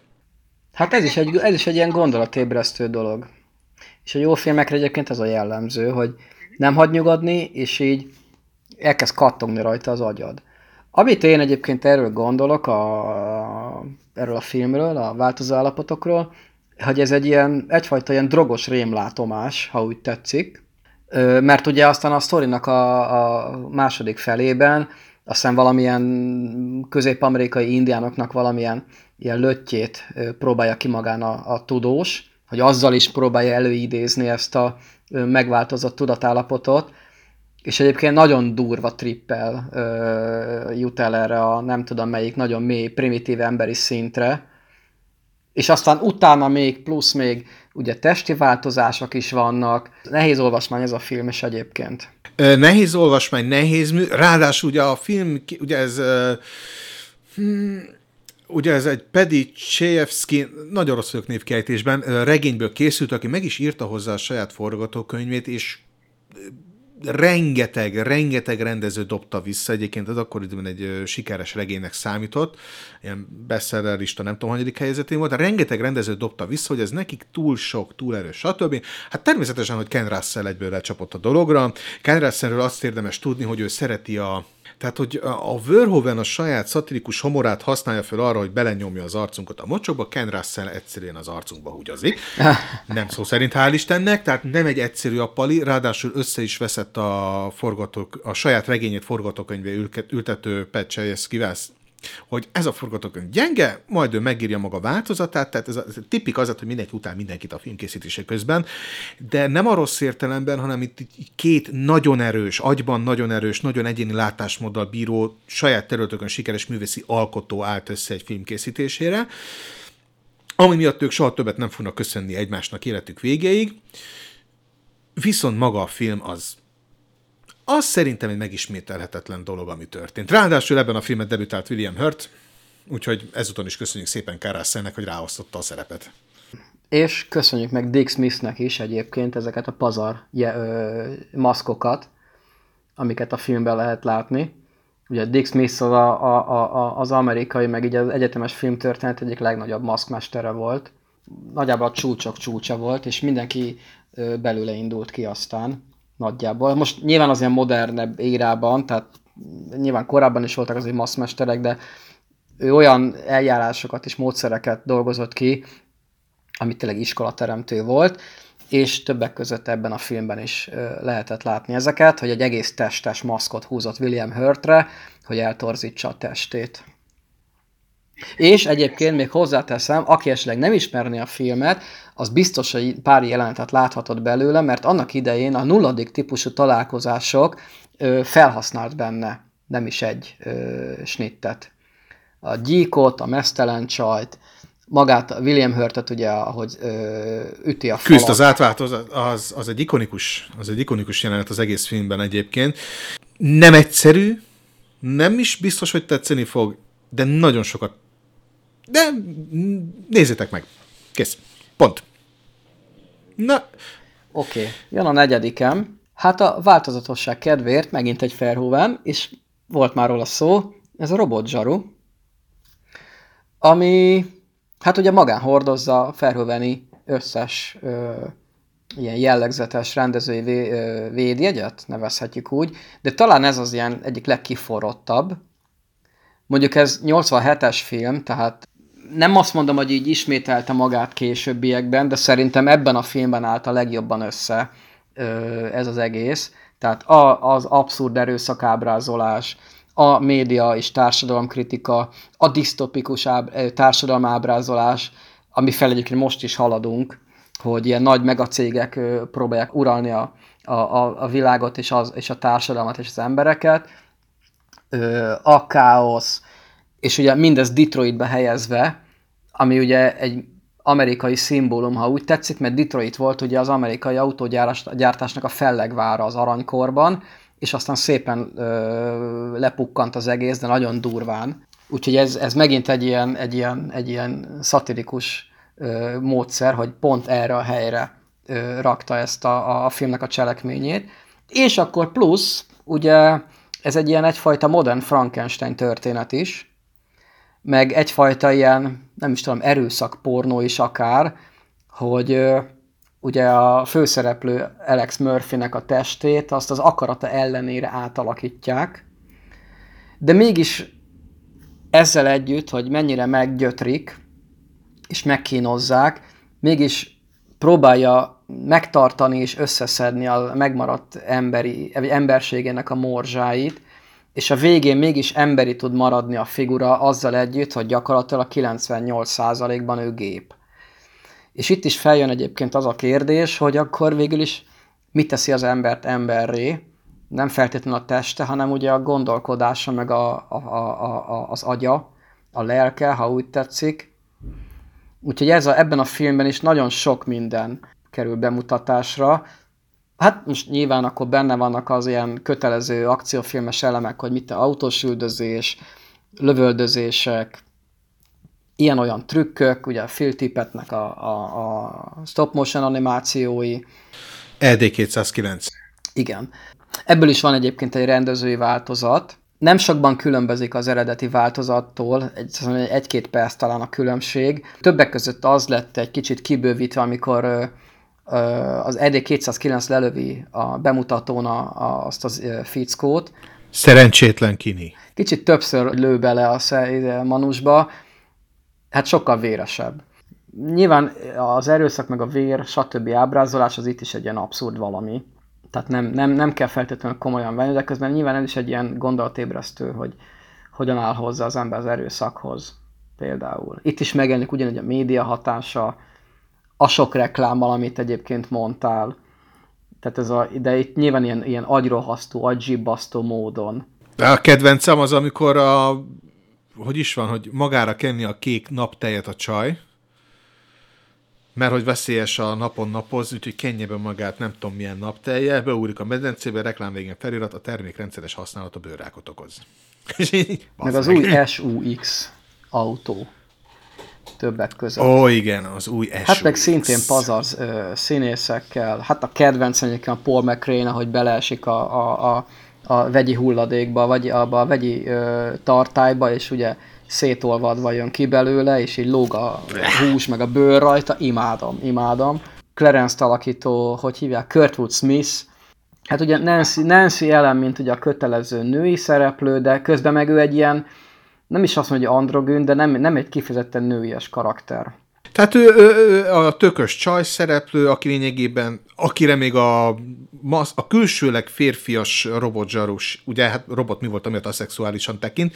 Érdekes, hogy emiatt egyébként maga a nézők is Nancy jelenre rendőrruha, rövid haj, folyamatos me- golyáló mellényben van, bukós isakban, stb. Benne van a, a jó csaj, csak nem látod rajta, hogy jó csaj Mert egyébként egy gyönyörű színészről beszélünk, csak nem mutatja a film egy képkockára se, hogy ő, ő hát nem használja nő, fel egy... a nőiességét. Így van, és mégis egy borzasztó jól működő karakter. Viszi előre a filmet. Itt is hozzá kell tenni, hogy ennek a zenét is a Basil Polidori szerezte, és számomra egyébként a legkedvesebb téma az az, amikor a Murphy hazamegy a, a régi házába, ami ugye már eladó sorban van, és elkezdenek bejönni neki flashbackben ezek az emlékek. Ez az egyik. A másik pedig, amikor legelőször ember, úgymond emberként ábrázolják a Murphy-t, amikor elmenekülnek a, a kommandósok elől, be egy elhagyatott gyárba, és a Murphy leveszi a sisakját. És ott szembesül először, nézi magát egy ilyen ütött, kopott, meghajlott fémdarabban, mint egy tükörben, és ott veszi észre magát, hogy mit mi lett belőle. És ott szól egy olyan zenei tétel, hogy az, tehát aki ott nem bőg, az kőszívű. Én nem bőgtem. Én nekem rémálmaim voltak a filmtől, amikor először láttam, tehát konkrétan nekem az volt a rémálmom, hogy én is a félig robottá változok. Én nem akarok robot lenni, tehát nekem ez volt a rémálmom tőle, meg hát ED 209, meg azzal, tehát hiába stop motion, és akkor is láthatóan stop motion, ED 209, mint robot, stop motionnel félelmetes. Kisimított CGI mozgással már nem az. Kell az a darabos mozgás hozzá az, a, a karakteréhez. Meg hogy egy ilyen jaguárszerűen morog. Jaguárszerűen morog, aztán malacként visít, amikor nem tud igen, igen, a lépcsőn. nem tud lemenni a lépcsőn. Igen, hát igen, ez is az a film, ami, ami tulajdonképpen nem is tudom, hogy miért maradt le a listáról, de tudom, miért maradt le a listáról, mert mert egy borzasztó jó film, nagyon jól előrevetíti a dolgokat, amikkel ma találkozhatunk. Egyébként egy érdekes kérdés a végére. Ugye disztópiának, félelmetes sötét jövőképnek vázoljuk fel azt, hogy a hogy a robotzsaruban hogyan veszik el a vállalatok, a megacorporation az irányítást, ugyanúgy a Ghost in the Shell-ben is említetted, hogy ez is egy disztópikus elem, sötét jövő, stb. Biztos, hogy ez a disztópia? Igazából ezeknek a vállalatoknak nyilván a profit a számít leginkább. Tehát nem hiszem, hogy nagyon ideológia lenne mögötte. Tehát ha most így a jelenkort akarjuk venni, mit az Apple, Google, a Meta, ugye volt Facebook, és a többi. Tehát túl nagyra nőttek, és túl nagy befolyásuk van, így a társadalomra, gondolkodásra, gazdaságra, politikára is, de alapvetően egyébként kizárólag a a pénzről szól az az egész, és nincsen mögötte ideológia, hogy ők már pedig akarják valahogy szerint a, a világot alakítani. Nem. Csak a pénz. Semmi más. És ez a fajta cinikus hozzáállás, ez szerintem megjelenik a, a robotzsaruban is, ugye az OCP ö, részéről, hogy oké, okay, jelen vannak a, a, az ipar minden területén, a, a, a hadseregben, rendőrséget üzemeltetik, stb. Ez az egész semmi másról nem szól, mint a pénzről és a hatalomról és a befolyásról. Mint a Morton, aki ugye ő is a OCP-nek a második embere lett, és akkor mit csinál? Drogozik és kurvázik otthon, mert hogy neki ez a non plus ultra. Meg kellett tölnöm Bob Morton, mert hibázott. Igen. De én kiavítottam ezt a hibát. Korábban gondoltam el, csak most jutott eszembe újra, hogy ugye én nagyon szeretem a tragikus hősöket, a tragikus figurákat, uh-huh. akik szenvednek attól, amik ezért szeretek például pár vámpírfilmet, vámpír karaktert, és a Robot is ezért áll hozzám közel, mert ő is egy ilyen kvázi megerőszakolt, tragikus figura, aki többé vált azzal, hogy őt úgymond felfejlesztették, de közben mégis kevesebbé, de mégis keresi a saját emberségét, és próbál embernek maradni, és ezért áll hozzám közel igazából ez a, fig- ez a figura és ez a film. Én meg úgy vagyok vele, hogy ez a film egyébként egy napjainkban is egy nagyon hatásos, nagyon erős film. Egyébként én még azt sem mondanám, hogy öregedett a mondani valója, holott 87-ről beszélünk, amikor se Facebook, se internet, se semmi. Ö, nagyon nagy kár, hogy valaha is folytatást csináltak hozzá. Az, hogy ki volt az akasztani való, való barom, aki kitalálta, hogy ebből rajzfilm sorozat legyen, annak is letördelném a kezeit, mert volt belőle rajzfilm sorozat. Ha megnézitek, ha be, elmerültök a Robot Zero világába, akkor kezdjétek Paul Verhoevennek az első filmjével, és utána ott álljatok is meg, a reméket meg messziről kerüljétek el. Na jöjjön az én negyedik részem, ez pedig a, most keresem a magyar címét, volt ma- magyar címe, jó van, hál' Istennek, egy 1974-es moziról beszélünk, ami bukott, mint az ólajtó, ez pedig a negyedik fázis. Oké, okay, ezt se ismerem. Ez kezdek Tele kicsit aggódni, mert csomó olyan címet mondasz, ez már a legalább a harmadik, amitről nem hallottam, pedig azt hittem, hogy azért sok filmet ismerek, de hát ismét csak igazam van abban, hogy sokkal több filmet nem láttam, mint amennyit láttam. És egy egész élet nem elég arra, hogy az ember minden jó filmet megnézzen. Hát e, egy élet nem elég hozzá, maga a film sem hibátlan, viszont ö, amiben nagyon meglep. Kezdjük magával a rendezőnek a személyével, nem tudom, hogy kell kejteni. Ez Saul, B-A-S-S, Saul Boss. Nem akarom a basszót kejteni, tudod? Tehát Saul Boss, Saul Boss ö, rendezése, azt hiszem a, az első rendezése talán nem tudom. Na mindegy. A Saul Bossról azt kell tudni, hogy ő 40 éven keresztül nem csinált mást, mint különböző filmeknek csinálta meg a főcímét a címszekvenciáit, tehát a, a pszichónak, ahogy ő futkározik a kis, kis figura, meg jönnek a csíkok rajta, azt ő találta ki, az Észak-Észak-nyugatnak, az Aranykezű Pértinek, tehát rengeteg filmnek ő csinálta a nyitányát, és akkor egyszer csak megrendezte a negyedik fázist 1974-ben, és ez a vizualitás egyébként nagyon visszajön benne. Na, maga a történet az, történik egy napkitörés, és ez látszólag nem okoz semmit. Viszont az egyik sivatagból elkezd, jelentések érkeznek, hogy ilyen fura hangyaboly konstrukciók jelennek meg, amik túlmutatnak azon, hogy ezt hangyák készíthették, különböző oszlopok például, és ezt elkezdi vizsgálni két tudós, aki rájön, hogy a, a napkitörés megváltoztatta a hangyáknak az intelligenciáját. Felépítenek egy labort a, a, a hatalmas hangyaboly mellett, tehát egy labor a hangyaboly mellett, és elkezdik vizsgálni a hangyákat.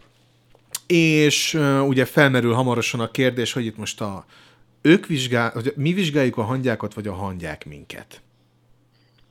Hogy mennyire különböző két társadalom, ahol lényegében nincs individuum, csak feláldozható katonák milliárdjai, ők hogyan próbálnak érvényesülni egy hirtelen jött intelligenciától, ehhez hogy viszonyulnak a tudományba, a hitüket a tudományba vető emberek, és uh, itt emelném ki akkor a filmnek a vizualitását, tehát 74-ről beszélünk, a makrooptikák még nem nagyon terjedtek el a filmezés terén, mégis olyan jeleneteket sikerült tehát igazi hangyákat használtak a filmnél. Tehát nem nőnek óriásira, tehát nem óriás hangyás filmre kell számítani, hanem pici hangyákról van szó, nem változnak semmit.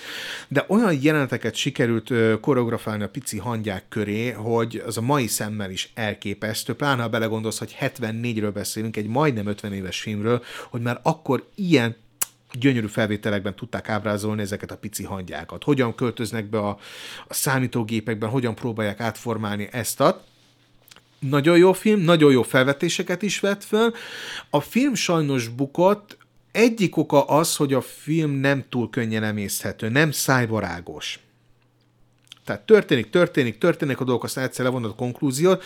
A másik, hogy a produceri hatásra belekerült egy-két olyan történet szál. Tehát itt is, ker, itt is bekerül egy megmentésre váró női, női, női szereplő, aki okozza a bogyodalmat. Ha ezt kihagyták volna egyébként, talán még a film is sikeresebb lett volna. Sajnos bukott, mint az olajtón, nagyon sok producer szól, állt bele az egészbe.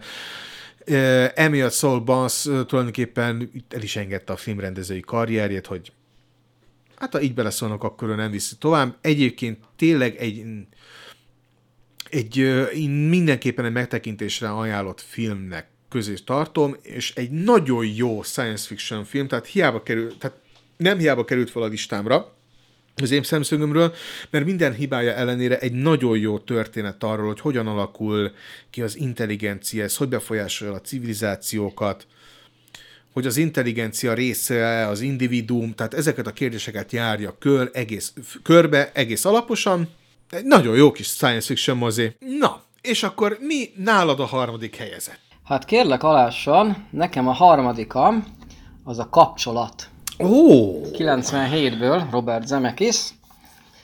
Érdekesség, hogy tavaly elolvastam az eb- a, ennek az eredeti regényét, teljesen más, mint a film. De baromira más. A mondani való helyek közel hasonló egyébként, de ez alapján azt mondani, hogy a film az nem egy adaptáció, hanem inkább ez is egy olyan, hogy ez a inspirációt nyújtott, de más a, másak a szereplők egy picit, más a cselekmény, más a mondani való, mások a fordulatok, a bonyodalmak, és persze a vége is más egy picit. Ugye Carl Sagan írta az eredeti regényt, és ő egy csillagász, tudományos ismeretterjesztő emberke volt. Nem rossz a regény egyébként, de azért nagyon, nagyon sok benne a tudomány, tehát ez a Sagan az egy zseni volt, de azért regényírónak nem biztos, hogy ez a legjobb. De egyébként a maga módján egyébként jó kis könyv. A film az egyszerűbb, azért.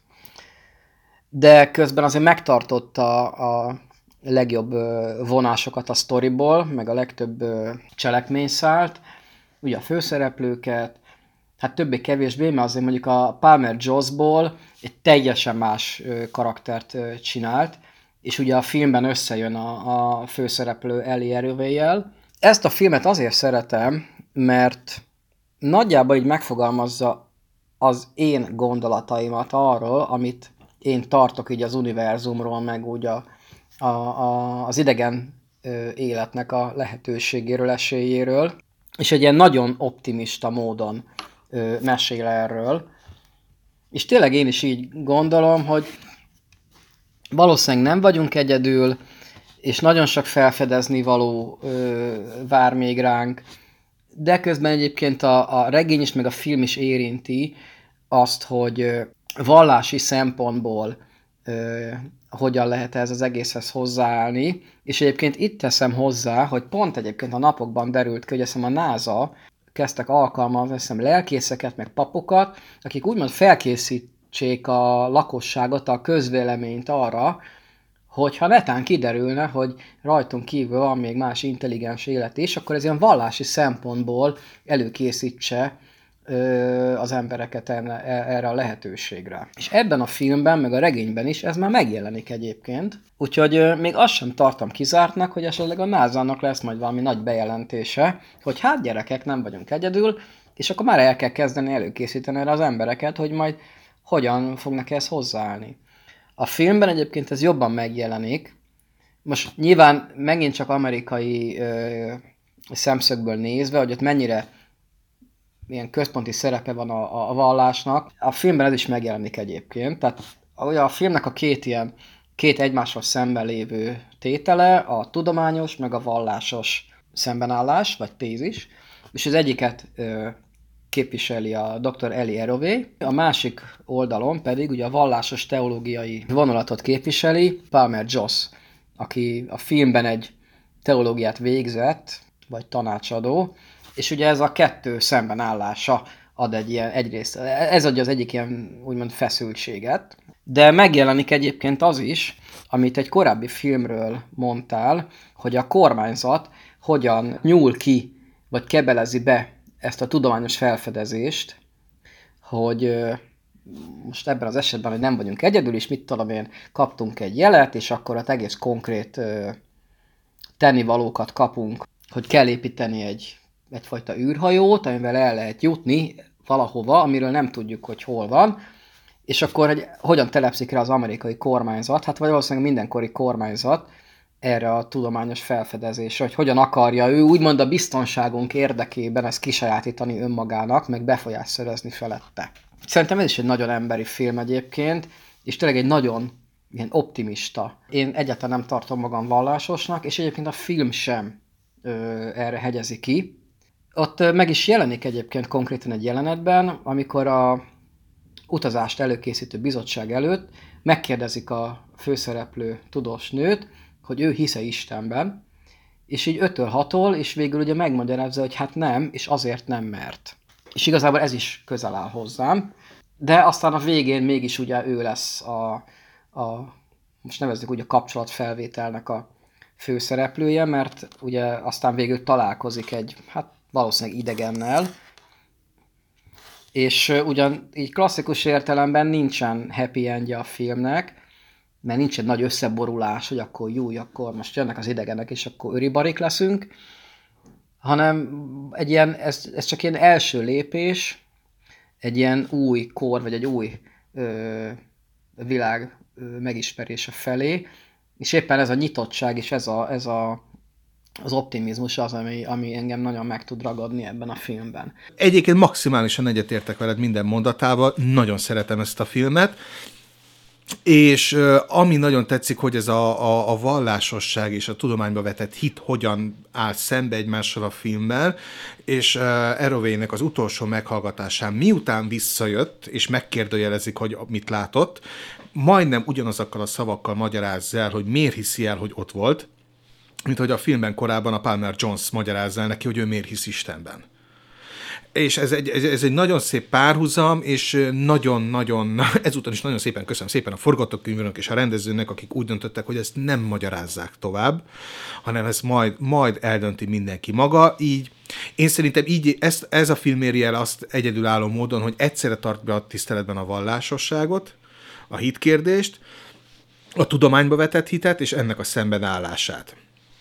És a, egyébként ugyanezt tudom elmondani a filmről én is, hogy ezt a végtelen optimista univerzum ábrázolást, amit úgy megkapunk a film végén, az egyébként nagyon szépen ábrázolt utazási jelenetben, maximálisan egyetértek, ez, ez szerintem az egyik legfontosabb science fiction mozi, ami készült az elmúlt évtizedekben. Igen.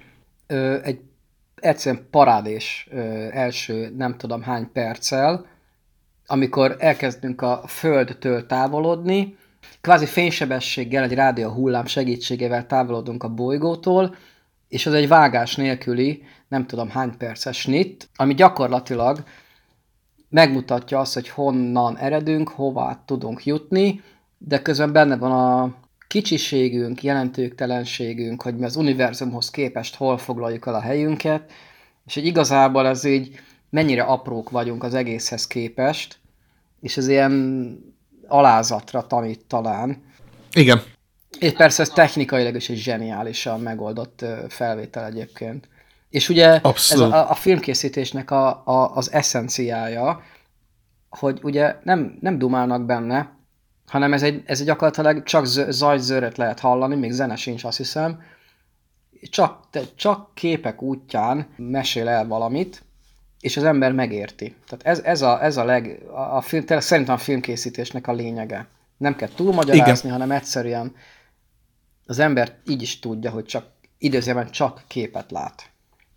Igen. A jelenet zsenialitása egyébként, hogy amikor moziban láttam ezt a filmet, akkor a, ugye az örejek mellett semmi nem mondunk, mint hogy a rádióadások, hogy egyre némulnak Igen. el, hogy távolodunk hát el meg egy, ugye, hogy időben megyünk visszafele, visszafele, a modernebb zenéktől megyünk, lehet hallani, hogy hogy mit tudom én, lesz a 50-es évek, aztán 20-as évek, ugye a zenei stílusok hogyan változnak. Igen. Aztán a legvégén már azt hiszem a, a lehet hallani azt a Sputniknak a, a, a, a jeleit is talán, és aztán a végül teljesen elnémul minden, ugye, ahol fél, gyakorlatilag lehagyja a kamera a rádióadásnak a, a, a sebességét. És akkor itt döbbensz el, hogy nekünk milyen hosszúnak tűnik a történelem, ahogy visszahalljuk a rádióadásokból, de az lényegében egy, egy, egy, egy, kis, egy kis semmi ahhoz képest, amekkor az univerzum. Na, és az egyik legszebb momentum, amit, amit a moziközönséggel együtt éltem át, az az volt, hogy hogy maradt néma az egész moziterem. Tehát abba, tehát én, én az a Isten káronos szemét pokolfatja vagyok, aki szétcsámcsogja a mozit, és hat vödör kukoricával megyek moziba, és még én se rágtam, tehát ez egy nagy szó, de az, hogy az egész mozi elnémult, ahogy távol, ez a jelenet, ez a nagyon szuper jelenet eltávolodott, az liba bőr, ha így visszagondolok rá. Kapcsolat, nézzétek meg. Na, hát akkor jön az én harmadik helyezettel, és most beleugrunk a kommercbe. Na, végre. Nem hát vagyok egyedül már. Szépen. Így van, én a harmadik helyre raktam a Matrix című filmet. Azon én is gondolkodtam, de végül kicsi spoiler, ezek nem vettem föl végül. Nem, nem éreztem magam az annyira nagyon közel, mint a többit. Gondolkoztam, hogy fölrakjam de aztán megnéztem a nemrég moziba futott negyedik részt, ami nem jó film, de nagyszerű mozi élmény egyébként, és ennek örömére elkezdtem megnézni a, a Matrix című filmeket, mert viszont nem jó film, de ú, most nekem meg kell nézni újra az első részt, meg a másodikat, meg a harmadikat, amiket eddig is szerettem egybe az egészet, és néztem ezt az, újra ezt az első részt, ami lassan már 20, 21-2 éves. 22-23, 98-as? Vagy 99-es? Nem, 99-es, és és a mai napig lenyűgöz nem magában a történet, hogy ez, ez annyi, hogy ezt nem lehet elmesélni, ezt látni kell, mert ahogy ezt egyébként a Morpheus játszó Lawrence Fishburne mondta az egyik interjúban, mert annól még lelkes mozibubusként minden interjút megnéztem, hogy ezt a filmet hülyeség, ha azt mondja valaki, hogy nem érti, mert ez, ez, ez egy elmondható történet. De a komplexitása, meg ahogy el van mondva, meg az a bátorság, hogy ezt egyáltalán merték pénzelni annó ezt a filmet, mert minden benne van abban, hogy megbukjam. Ennek ellenére hatalmas siker lett, ez a Fate in Humanity Restored, hogy ez a film siker Hát lett. meg Annak kulturális jelenségé nőtte ez is ki magát egyébként, amiről, amit nem lehet sok filmről elmondani. Így van, és érdekesség, hogy az, hogy a film bemutatója utáni első egy-két évben mindenki hosszú bőrkabában, meg napszeműben rohangálszott a középsülimba, ez csak a felszín. A bullet time effekt, amit folyamat, ugye kikerüljük a golyókat szupersebességgel, effekt, ami akkoriban úttörő volt, és rengeteg film kiparodizálta, Hát és Oscárt minden is nyert másban. egyébként. Oscárt is nyert, az is csak a felszín. Maga az, hogy a történetet ahogyan tálalja, ahogy ez összerakodnak a rétegek, az valami zseniális, és a egyik, legerős, egyik nagy erőssége a filmnek, hogy a lehető legtökéletesebb évben mutatták be. Pár évvel később ez a film már nem lett volna olyan jó, pár évvel korábban még nem lett volna olyan jó. Hát pár Valahol évvel korábban, 90 a izé, 80-as évek közepe körül volt a Tron, ami kicsit hasonló lehetett, Így van. Ö, és az, az is bukott, mert azt nem nagyon értették még az emberek. Meg ugye nem tudták mihez kötni, mert a- akkor nem volt még az a nagy számítógép, meg internet boom, és nem Így nagyon van. tudtak azonosulni vele. De utána elkezdődött, és valahogy 99 volt az az év, még az, é, a, az évezred előtt vagyunk, tehát 2000 előtt, de már majdnem 2000. Tehát, hogy 99 volt az, hogy maga az internet és a számítógépek már nem magic az átlagember számára, de még nem is mindennapos. Tehát még pont ennek a határán van, hogy inkább mitosz, mint kézzelfogható dolog, ezért lehet köré építeni egy ilyen történetet, ami benne is van. És ami egyébként az első film, én azt mondom, az első film önmagában is szuper, ha valaki nagyon gyűlöli a folytatásokat, szíve jogará, de valahogy ez, hogy így ebben az időszakban mesél úgy a számítógépekről, a virtuális valóságról lényegében, akkor, amikor még nem elterjedt, de már nem Magic, az hihetetlen jó, szerencsés, vagy direkt időzítés az Hát egész úttörő volt ebből a szempontból, ilyen szerencsé, a, a, a, ilyen közhelyszerű mondással élve, ez a jó helyen volt jó időben. jó helyen volt, jó időben, meg, ö, meg Isten igazából, ami még nagy szerencséje volt, hogy ugye ott volt ez a két rendező, a Wachowski testvérek, akik szintén a Ghost in the Shell-ből, például ugye említetted már, hogy a Ghost in the Shell-ből, meg a különböző japán animékből ismerítettek ikletet, közben a nyugati, meg a keleti filozófiai tankönyvekből ismerők, ők azt hiszem azt tanultak, tehát ők nagyon felkészültek, tehát látszik a film, hogy fel voltak készülve, de így jött egy szerencsés lépés a filmkészítésekor, hogy a Warner Brothers egyszerűen nem tudta elképzelni, hogy mi a francról fog ez a film szólni. Pedig tényleg nem, nem, nem bonyolult a története. És akkor azt mondták a srácoknak, hogy srácok, van benne potenciál, valamiért úgy érezzük, hogy jó, nem tudjuk miért jó, és bekértek egy full komplet storyboardot a filmhez, amiben lényegében emiatt volt az, hogy képkockára képkockára megterveztek mindent már akkor. Mert tudták jól, hogy ezen a prezentáció múlik, tehát egy filmet kellett bemutatni állóképekben, ezáltal előre kidolgozták a jeleneteket olyan szinten, hogy, hogy a második, harmadik, negyedik, tehát nincs olyan kung fu akciófilm a világon, ami annyira szépen meg lenne koreografálva, mint ez a film. Mert már a forgatás előtt el kellett, hogy készüljenek vele. Főleg azért, ugye, mert ö, egy nagyon ismert ö, kínai harci koreográfus, vagy kaszkadőr koordinátort kértek föl. Egyébként ö, a Matrixra szoktam azt mondani, hogy ez a posztmodern filmalkotások iskola példája.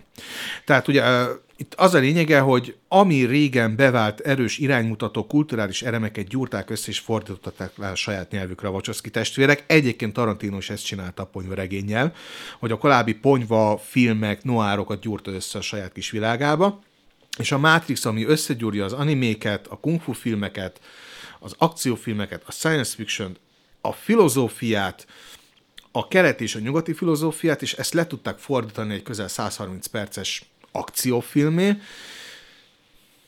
E, Amit te mondtál, ez a, a lehető legjobbkor a legjobb helyen. Hát ugye néhány évtizedenként van egy-egy ilyen film egyébként, ami pont összegyúr és egyesít magában egy csomó ilyen kultúrától függetlenül jelenlévő motivumokat és elemeket, és ezért tud, ezért képes a világon minden emberhez szólni. És a Matrix is ilyen egyébként. Így van. Na, ez ott az én harmadik helyezettem. Mesélj, mi a te második? Az én második helyezettem az a harmadik típusú találkozások. Gyönyörű film.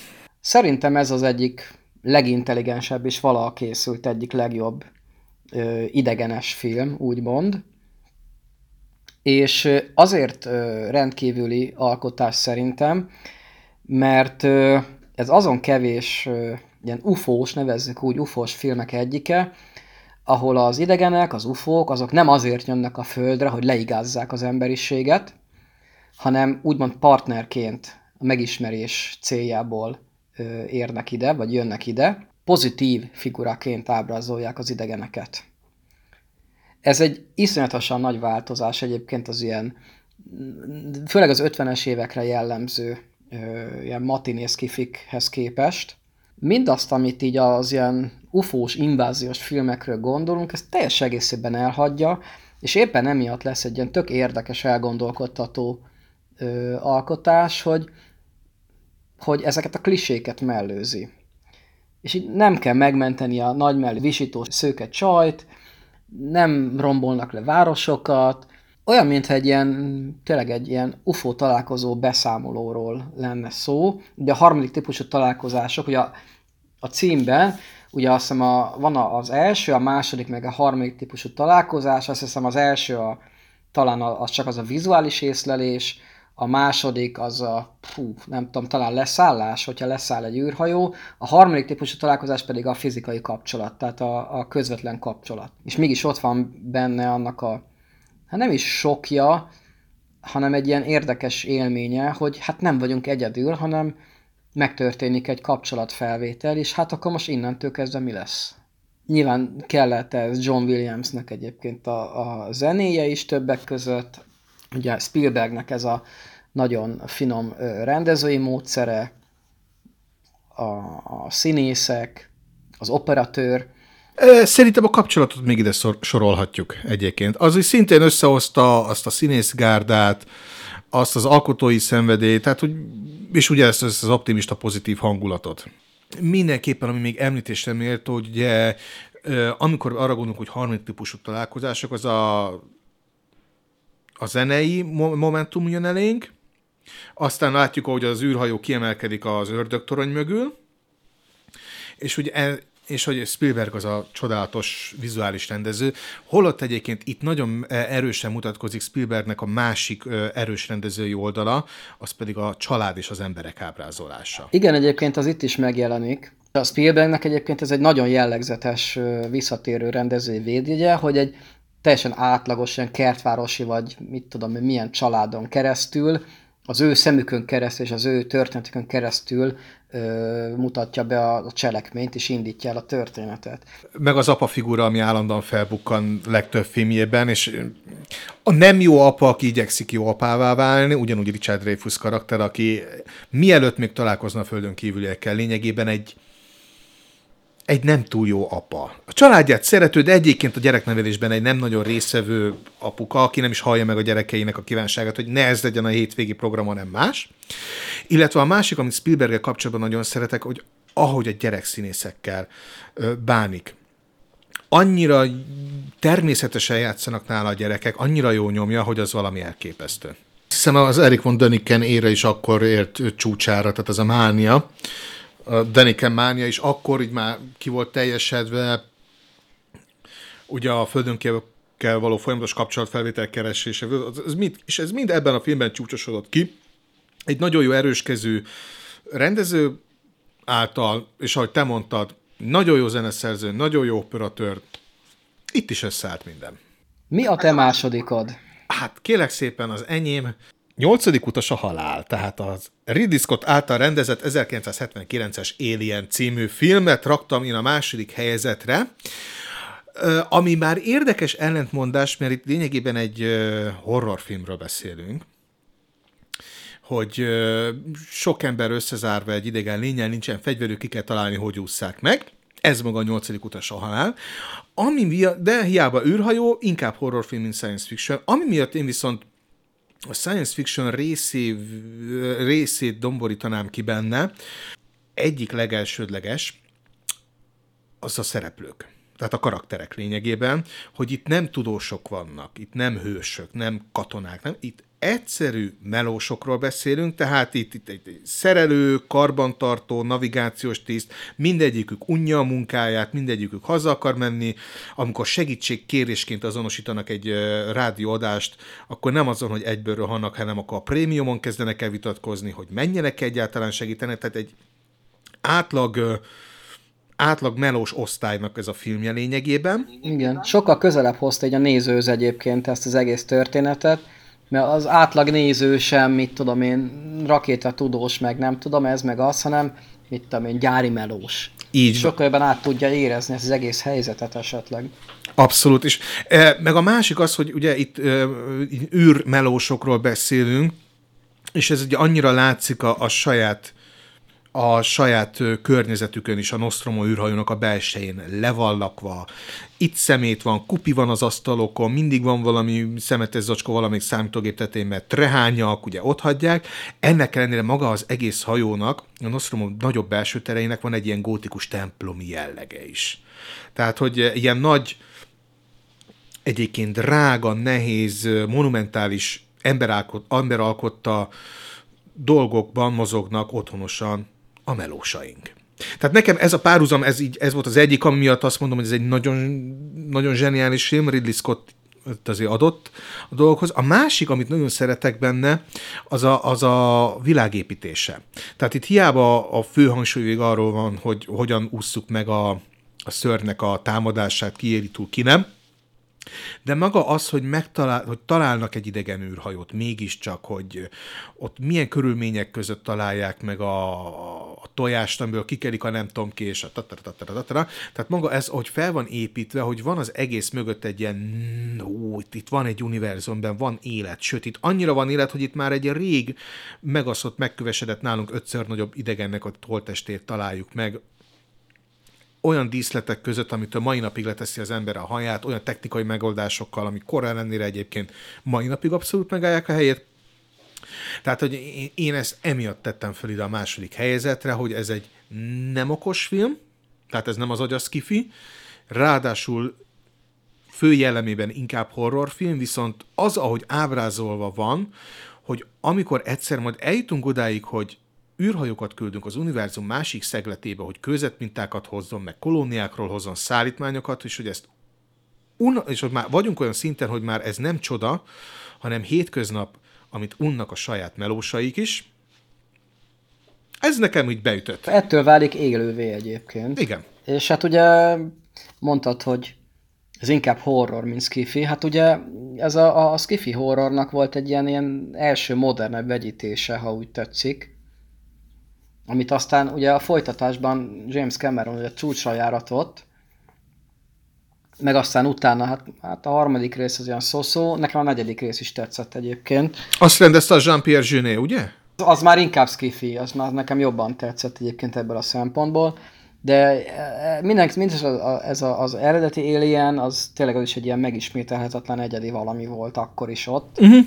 És egyébként ez is, tehát nagyon jól öregedett, tehát ez ma is ugyanúgy üt hangulatában, a díszletekben, a zenében, hú, a zenében, szereplőkben is. És az is érdekes egyébként, hogy ugye, ugye az Ellen Ripley karaktere, ez ekkor in, itt indult meg a, hát ilyen mondjuk úgy, hogy diadal útjára, mint ilyen erős női karakter, akit nem kell megmenteni, hanem az ember nem is tudja a néző, hogy ő lesz majd a főszereplő. Most nyilván ez nem spoiler, hát mert azért eléggé közismert tény, hogy ő fogja túlélni az egészet. És ezt a film elején senki nem gondolta volna. Annyi erős karakter van körülötte, erősebb, bátrabb karakter van körülötte, és ugye a film elején ő csak sodrodik az árral, tehát ő, sőt, ő az, aki nem is akarja visszaengedni az egyik, az egyik ő, utastársát, kollégáját, tehát bajtársát lényegében, mert hogy van rajta valami idegen lény, és van egy karantén szabályzat, nem lehet megszegni. Tehát, hogy ú, milyen egy hülye picsa, hogy egy ilyen... Jaj, és mégis, és mégis, és a Igen, szóval így sodródó karakterből lassan ilyen főszereplővé ö, válik. És ez ilyen tök váratlan húzás, mert senki nem őt várná erről, hanem mondjuk így nem tudom, a, ha így nagyon a, a klasszikus ilyen cselekményvezetés szerint mennék, akkor mondjuk a kapitányt. Vagy Palmer, vagy... De, de, de semmiképpen nem őt, mert miért éppen őt. De ez adja a filmnek a, az egyik ilyen eszenciát, hogy hát miért ne? Uh-huh. Végül is bárki lehet. Igen, és egyébként ez is jól mutatja magának, hogy nem csak egyszerű, nem csak ott áll meg maga a karakterek, hogy ők nem agy, agymenek, hanem melósok, ahogy egymás, az egymás közötti kapcsolatok is. Tehát, hogy ez a, ugye amikor Palmer mondja, hogy ne ülj az én helyemre, én akarok odaülni, stb. Tehát ez a, ez a, nem is bírják egymást lényegében. Hát mert egy nem tudom hány hónapig vannak összezárva, ugye ennek egy részét nyilván ilyen mély alvásban töltik, de egy másik részét meg muszáj ugye ébren tölteniük, és hát ez is ilyen nem idealizálja túl az űrutazást, és nem csodaként tálalja, hanem egy ilyen, ó basszus, jó, akkor menjünk. Igen. És már a tökük tele van az egészen, mert ez csak egy meló. És csak arra vágynak, hogy végre hazakerüljenek, és megkapják a fizetést. Pontosan. Na, ez a nyolcadik utas a halál. És ez volt az érdekes ebben, hogy ehhez képest ez borította föl, és egy ilyen rohadt nagy csavarral megfordította, hogy ezt a szituációt rakta át egy ilyen kvázi menekülő horrorba. Uh-huh. Ahol nem lehet tudni, hogy ki fogja túlélni. Scottnak volt így a zseniális húzása, bár mondjuk nem ő találta ki szerintem, hanem Spielberg a cápával, hogy jobban félünk attól a szörnytől, amit nem látunk. Így van. És ez egyrészt a néző is jobban tud ezzel azonosulni, mert neki is meglepetés az, hogy tudja, hogy ott van valahol a lény, a szörny, de nem látjuk, hogy mikor jön, vagy hol van. Így van, és azt is említsük meg, hogy, hogy annyira jól elkülönül egymástól az idegenek világa, meg a, az emberi tudomány, az űrhajónak a környezete, hogy itt két külön látványtervező volt. Ugye volt a svájci művész, a H.R. Giger, aki a, a teremtményekért, meg a idegen űrhajóért felelt, minden másért. Azt hiszem, valami francia képregény rajzoló volt, aki, aki megtervezte. A Möbius, nem? A Möb... Igen, bocsánat, ő volt az. Nem. Szóval Möbius volt az, aki megtervezte az emberi oldalnak a dolgot, és annyira jól elkülönül egymástól a két dolog. Fú, félelmetes. Nagyon jó film, nézzétek meg. Meg ugye még annyi, hogy ugye az Alienben, az idegen, ő nincs felruházva semmilyen kvázi emberi tulajdonsággal. Nagyon sok filmben az idegeneket, az valamiféleképpen egy ilyen emberi torsz tükörnek ábrázolják, valamilyen emberi tulajdonsága mindenképpen lesz, ebben viszont nincs. És ez benne a legfélelmetesebb, túl azon is, hogy például nincsen szeme. Uh-huh. Ugye a szem a lélek tükre, szokták mondani, az idegennek itt meg nincsen szeme, tehát még félelmetesebb, és, és nem emberi módon viselkedik, hanem ő ilyen az e- emberi erkölcsön és morálon felül létezik, mert ő nem azért gyilkol, mert hogy ő szeret gyilkolni, hanem neki ilyen a természete, tehát az, amit ő csinál, az se nem rossz, se nem jó, hanem ő csak ilyen. Egy kurva nagy hangja. Az az emberi szemszögből nézve rossz, hogy most mit tudom kinyír mindenkit, de az ő szemszögéből ez egy teljesen természetes, normális viselkedés. És ez is egyébként egy ilyen elidegenítő hatás, emiatt még jobban lehet tőle félni, mert annyira nem emberi. Mert ö, az ő szemszögéből ő csak éhes és enni akar minket. Hát vagy még annyi sem, hanem neki ilyen a természete, hogy elpusztítja a környezetében lévőket, hogy ő túléljen. Mm. És nincsen mögött semmilyen, sem ideológia, sem érzelem, meg semmi, hanem ő teszi a dolgát, mert ez a természete. Egy nagyra nőtt bogár vagy rovar, vagy hangya, vagy valami. Na, ha van még olyan a világon, aki ezt nem látta, az nézze meg. Nyolcadik utas a halál. Na, kíváncsian várok. Szerintem fogod tudni, hogy nálam mi az első helyezett. Most már totál. Nyilván nem árulok el hatalmas titkot, hogy nálam a csillagok háborúja. A Star Wars. A, a, a top, top, top, top, top első favorit ha jól emlékszem, akkor 84-ben mutatták be Magyarországon tévében, és akkor készült haza az első klasszikus szinkron, uh-huh.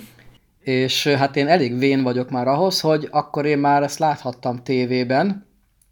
Nem maradt meg egyébként nagyon, való, itt tudatos szinten, de valószínűleg érzés szinten, vagy ilyesmi szinten igen.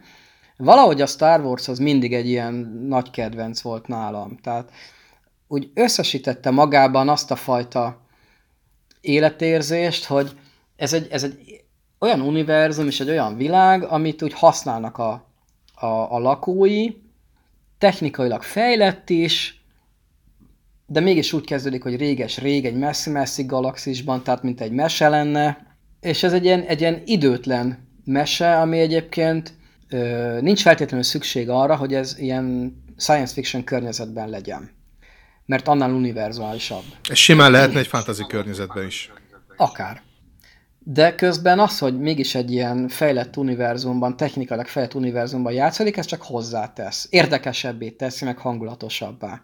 A szereplői, a karakterei, az alapkonfliktus, az mindegy annyira legalapvetőbb emberi momentumok, vagy nem is momentumok, hanem vonások, tehát az a legősibb, arhetipikus ö, figurákról is, mese szövésről is, történetről van szó, ami már ilyen közhely szám, hogyha a jó és a rossz örök szembenállása, apa-fiú kapcsolata, megváltás, megmenteni való, nem tudom, hercegnő, tehát tényleg az ilyen a legalapvetőbb alkotóelemeket használja föl, de mégis egy olyan teljesen újfajta módon elmesélve, amire előtte nem volt még példa. Ez is a jó helyen volt jó időben. Abszolút. Kb. Hasonló talán is story módon meseként esetleg volt, de így ábrázolva, ilyen módon egészen biztosan nem, és ez nem csak a, a trükkök miatt van. Tehát az, az nyilván ez, az egy mérföldkő volt, tehát van a Star Wars előtti és utáni időszak, és mindenképpen a Star Wars volt az első, még akkor is, hogyha mit űrhajók, meg idegen lények korábban is voltak már ábrázolva a filmekben vagy sorozatokban, de ilyen módon nem. Ez egy 77-es film, tehát egy 40 nem tudom hány évvel később is ugyanúgy kultúrától függetlenül mindenkihez tud szólni, és mindenkinek ugyanazt jelenti. Nyilván George Lucas az nem egy túl jó rendező, úgy is mondhatnánk, hogy így közepes. Írni viszont nagyon tud, világot építeni. Nyilván nagyon sokan segítettek neki, a modellépítők, figuratervezők, stb., és neki csak rá kellett erre arra bólintania. De a Star Wars-szal mégis egy annyira egy egyedi szerzői valamit tett le az asztalra, a, a klasszikus zenével, a trükkökkel, a figurákkal, gyakorlatilag ilyen realista stílusban csinált meg egy látszólag a jövőben játszódó ö, filmet. És ez, ez egy ilyen, igazából ez így nem is tudatos szinten nem is biztos, hogy el lehet nagyon jól mondani, ezt az ember inkább érzi, hogy annyira hozzá lehet kapcsolódni, hogy ezt így gyakorlatilag bármikor meg lehet nézni, hivatkozási alapként tekinteni rá, akár csak a zenét meghallgatni külön, meg hát ugye ez is egy kulturális jelenségé nőtte ki magát. Nem is akármi. Hát a legnagyobb kulturális hatású filmalkotás, most bárhogy is egyszerűsítjük le meg, hát ez csak egy egyszerű mesefilm, attól függetlenül ennek van a legnagyobb kulturális hatása. Ez mindent megváltoztatott. Senki nem gondolta volna, hogy ez lesz belőle. Tehát ez egy ilyen átlagos kis ilyen B-filmecskének gondolták annak idején a Foxnál, a fele se gondolta van, hogy ez egy ekkorára nő ki magát. Miért pont ez? Az a helyzet, hogyha nem látod, de elmes, tehát ha még nem láttad, de elmesélik neked, hogy ez mi ez, hogy ez egy miről szól, és hogy van be, és egy elmesélet, hogy van benne látványos robbanás, meg fénykard, akkor is így nézed, ez egy mesefilm, ez egy gyerekfilm és akkor elmondod, hogy olyan zenéje van, amit önállóan tudsz hallgatni, mint egy szuperpörgős opera, akkor is azt mondod, hogy de ettől miért lesz siker? És nem érted, miért lesz siker. És szerinted nem is lehet nagyon megmagyarázni. Én legközelebb, mert ugye csillag háborújáról lehet filozofálni nagyon sokat, én legközelebb úgy jutottam a megoldáshoz, idézőjel, hogy a csillagok háborúját lényegében azok készítették, Képzeljék el a 60-as évek kisgyerekeit, akik így rácsodálkoznak a, a, a Star Trek sorozatra, meg az összes science fiction mozira, és, és beleélik magukat, és valami beröpülés módján nem tudják felejteni ezeket a jó kis kifimeséket. És ők belőlük lett valaki látványtervező lett, valaki maketteket épített, pirotechnikus lett, és hogy valahogy ők, és mintha ők kerültek volna oda, és álltak volna neki összerakni ezt a nem túl bonyolult történetet egy filmé. Tehát gyereklelkületű kifiűrültek, dolgoztak ezen a filmen. Igen, és ezért egyébként ezért nagyon személyes jellegű. Hát ez végül is oké, okay, tehát hogy a, a Fox égisze alatt ment ki forgalmazásba, de a Fox az idézőben csak a pénzt adta rá, meg próbált beledumálni, de amúgy ez egy szerzői film, uh-huh. ha úgy tetszik. Úgyhogy emiatt képes személyessé válni és személyes maradni. Igen. Mert ez még nem egy ilyen nagyüzemű futószalagon gyártott valami. Talán ez volt az első ilyen film. Megkerülhetetlen, és órákig tudnánk róla beszélni. És nyilván nem talált egyébként semmi újat a Star Wars sem, hanem csak egy meglévő valamit ö, mesélt el újra, csak egy azelőtt nem létező, teljesen új módon. Tehát akkor jön az én első helyezettem, ha jól sejtem. Tipped van-e? Húha, van, igen. Mondjad. Várjál, várjál, várjál, nem. Azt, azt könyvben szereted a dűnét. Így van. Nem hiszem, hogy a csillagkapu lenne. Mm-mm. Ö... Majdnem fölkerült a listára, de csak majdnem. Szabad a gazda. Hát, kapaszkodj meg, drága barátom, Vendelim. Nálam az első helyezett a kapcsolat. Ó! Az nálam még mindig, és ugyanazok miatt, amiket már korábban felsoroltunk, hogy egyszerűen egy annyira teljeset ad az a film, annyira optimista, annyira pozitív, hogy nekem is megvan valahol a könyv, de még egy pillanatig se éreztem azt, hogy nekem el kéne olvasni. Nekem ehhez a filmhez nem kell több. Ebben nekem minden benne van. Megnéztem, emlékszem, amikor először néztem moziba, amit meséltem is, hogy távolodunk a föld felől, némulunk el, elnémult vele a mozi, én is elfelejtettem rágni, pedig aztán én nagyon szeretek zabálni film alatt, és utána az egész filmet lényegében tátott szájjal néztem végig. Úgy zseni, ahogy van. Még azt is érdemes elmondani róla, hogy ugye kormányzati szereplőt a James Woods, imádnivaló főgeci, elnézést a kifejezésért, de az. És mindezzel ellentétben egyébként ő volt a legcukibb a forgatáson, ahogy visszaemlékeznek rá, hogy ez a mindenkinek, a, fi, a jelenetek felvételek közben mindenkinek beszólt, és a forgatások között egyébként ő volt a legkedvesebb mindenkivel. A Jake Busey, aki azt a valási fanatikus csávót játsza, aki aztán ugye a merényletet is el akarja, vagy elköveti a, a rakéta ellen. Aki egyébként a csillagközi invázióban is szerepel. Igen. David Morse, az örök mellékszereplő, aki az Eli apját játsza. Így van. Minden ember ismeri a csávónak az arcát, de a nevét nagyon kevesen ismerik ehhez képest. A vak csillagász, ő egyébként nem volt a könyvben, őt a filmkedvéért találták ki, akit a uh-huh. William Fichtner játszik, vagy Fichtner. Kevés pozitív szerepeinek egyike. A filmbeli szerep neve az ugye a Kent Clark, ugye ami egy játék a Clark Kent, mint Superman, de közben ugye ő egy valódi ö, vak szeti csillagászon alapszik az ő figurája.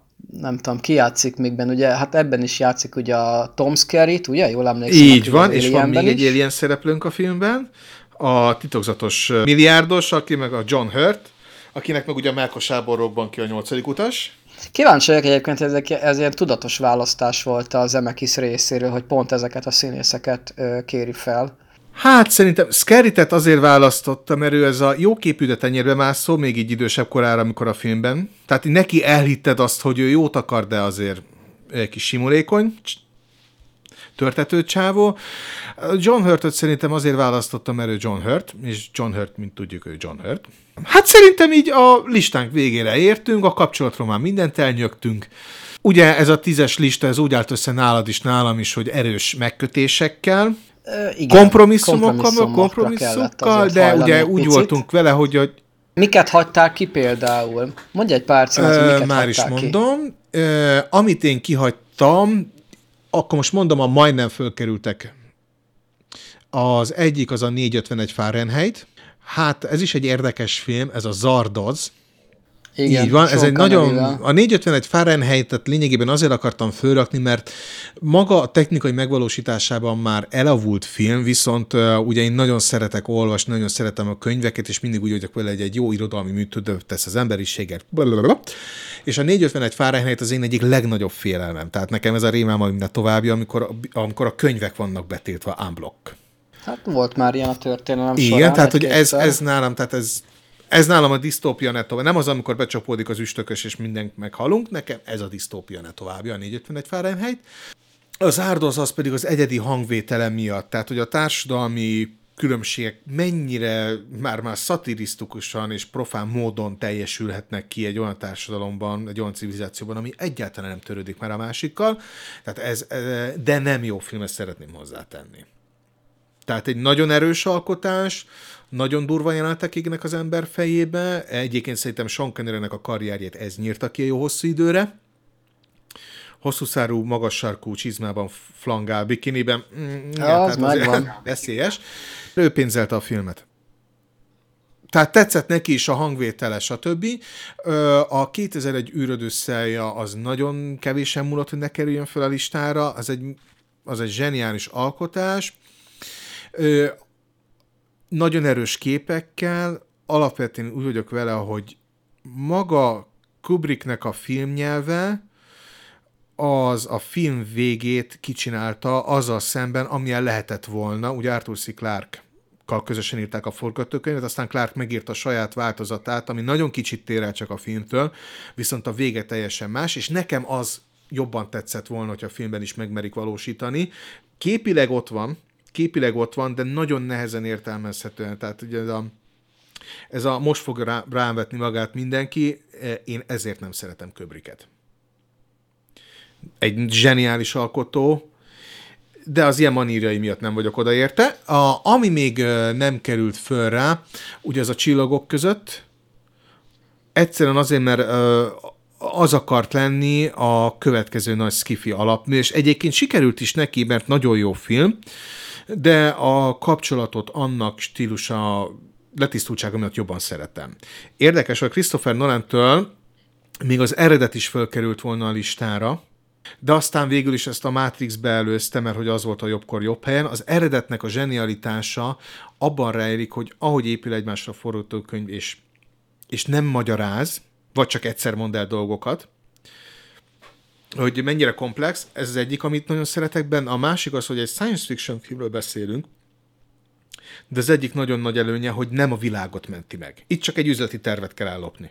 De mégis bemutat egy nagyon jó szubkultúrát, szubvilágot, és ami a harmadik, és az a legzseniális az egészben, hogy egy látványos, akciódús science fiction mozi, ahol senki nem ül számítógép elé, és senki egy telefon nem fog a kezébe amikor az építész megtervezi az álomvilágot, belépnek, az is papírból van összerakva, és annak a makettjét járják körbe. Amikor gépeket használnak arra, hogy belépjenek az álomvilágba, itt nem raknak semmit az ember szemére meg a fejére, amit elvárna, hanem bedomnak egy infúziót, azt szevasz. E, aztán itt el is, kezd, el is abba is hagytam a filmeknek a felírását, illetve van még egy film, ö, aminek az eleje a Valérian az ezer bolygó városa, nem tudom, láttad-e? Láttam, igen. Az egy nem túl rossz, nem is annyira jó, az egy tipik látvány akciófilm. Lehetett volna sokkal jobb. Egynek egyébként egész jó. Pár sebből vérzik, de egyébként nem annyira botrányosan rossz, mint amilyennek mondják sokan. Ami nem került még föl, az a Blade Runner, a Tenet című szintén Nolan film, ami egy ez a nézed, és tehát nem az, hogy nem érted. Érted, miről van szó? Ö, nem, én nem. Én néztem, és így sodródtam a dolgokkal, de nem lát, nem értettem, hogy mit látok. Az a lényeg, hogy nem időutazás van benne, hanem hogy milyen, milyen, milyen irányba éljük az időt. Ennyi. Tehát nem időutazásról szól. Minden, tehát az nekem nagyon tetszett az a film, mondom, kétszer meg kellett néznem, hogy ez a... És tényleg tehát az fel lett építve. Ugye a csillagközi invázió, a harmadik típusú találkozások, mélységtitka, ezek nálam mind fel voltak a listán. Ami majdnem lekerült, tehát majdnem fölkerült a Néptelen Föld, The Quiet Earth, a nap, amikor a Föld lángra robbant, illetve a fonalak.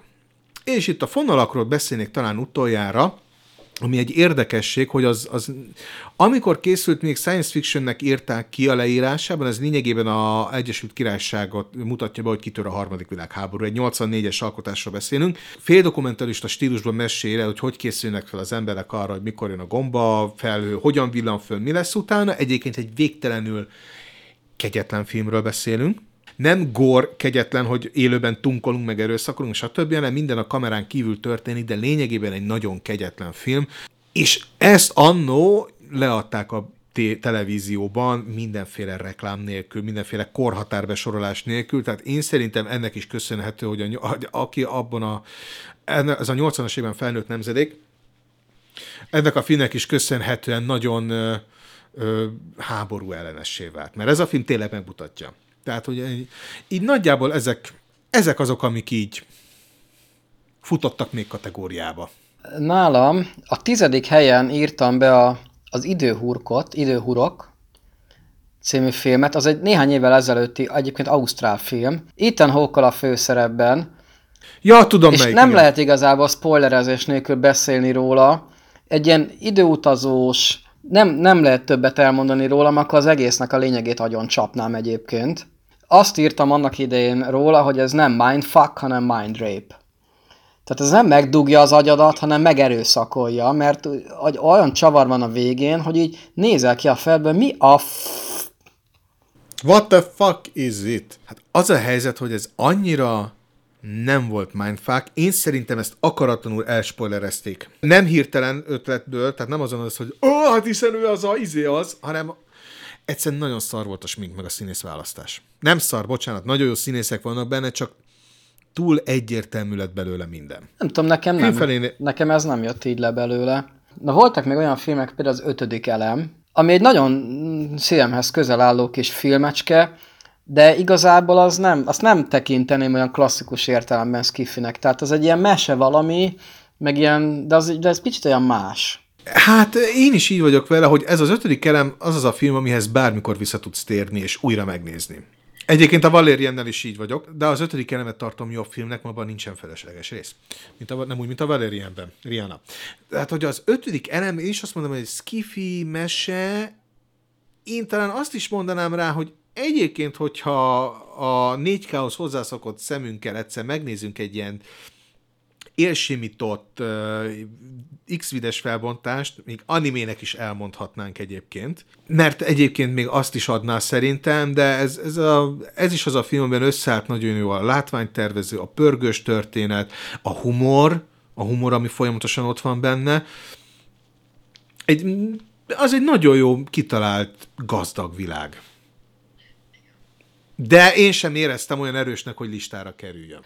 Gondoltam még a- az eredeti majmok bolygójára is. Val- a- annyira nem éreztem magamhoz közel, ahol ugyanígy itt van a polcomon. Ahogy most beszélgetünk, eszembe jutott a Mad Max 2, bár azt inkább ilyen diszt... Hát végül az is skifja maga módján, bár hát mondjuk nem tudományos, az inkább egy ilyen disztopikus katasztrófa filmszerűség, E, igen, de valamiért így eszembe jutott ebben a pillanatban.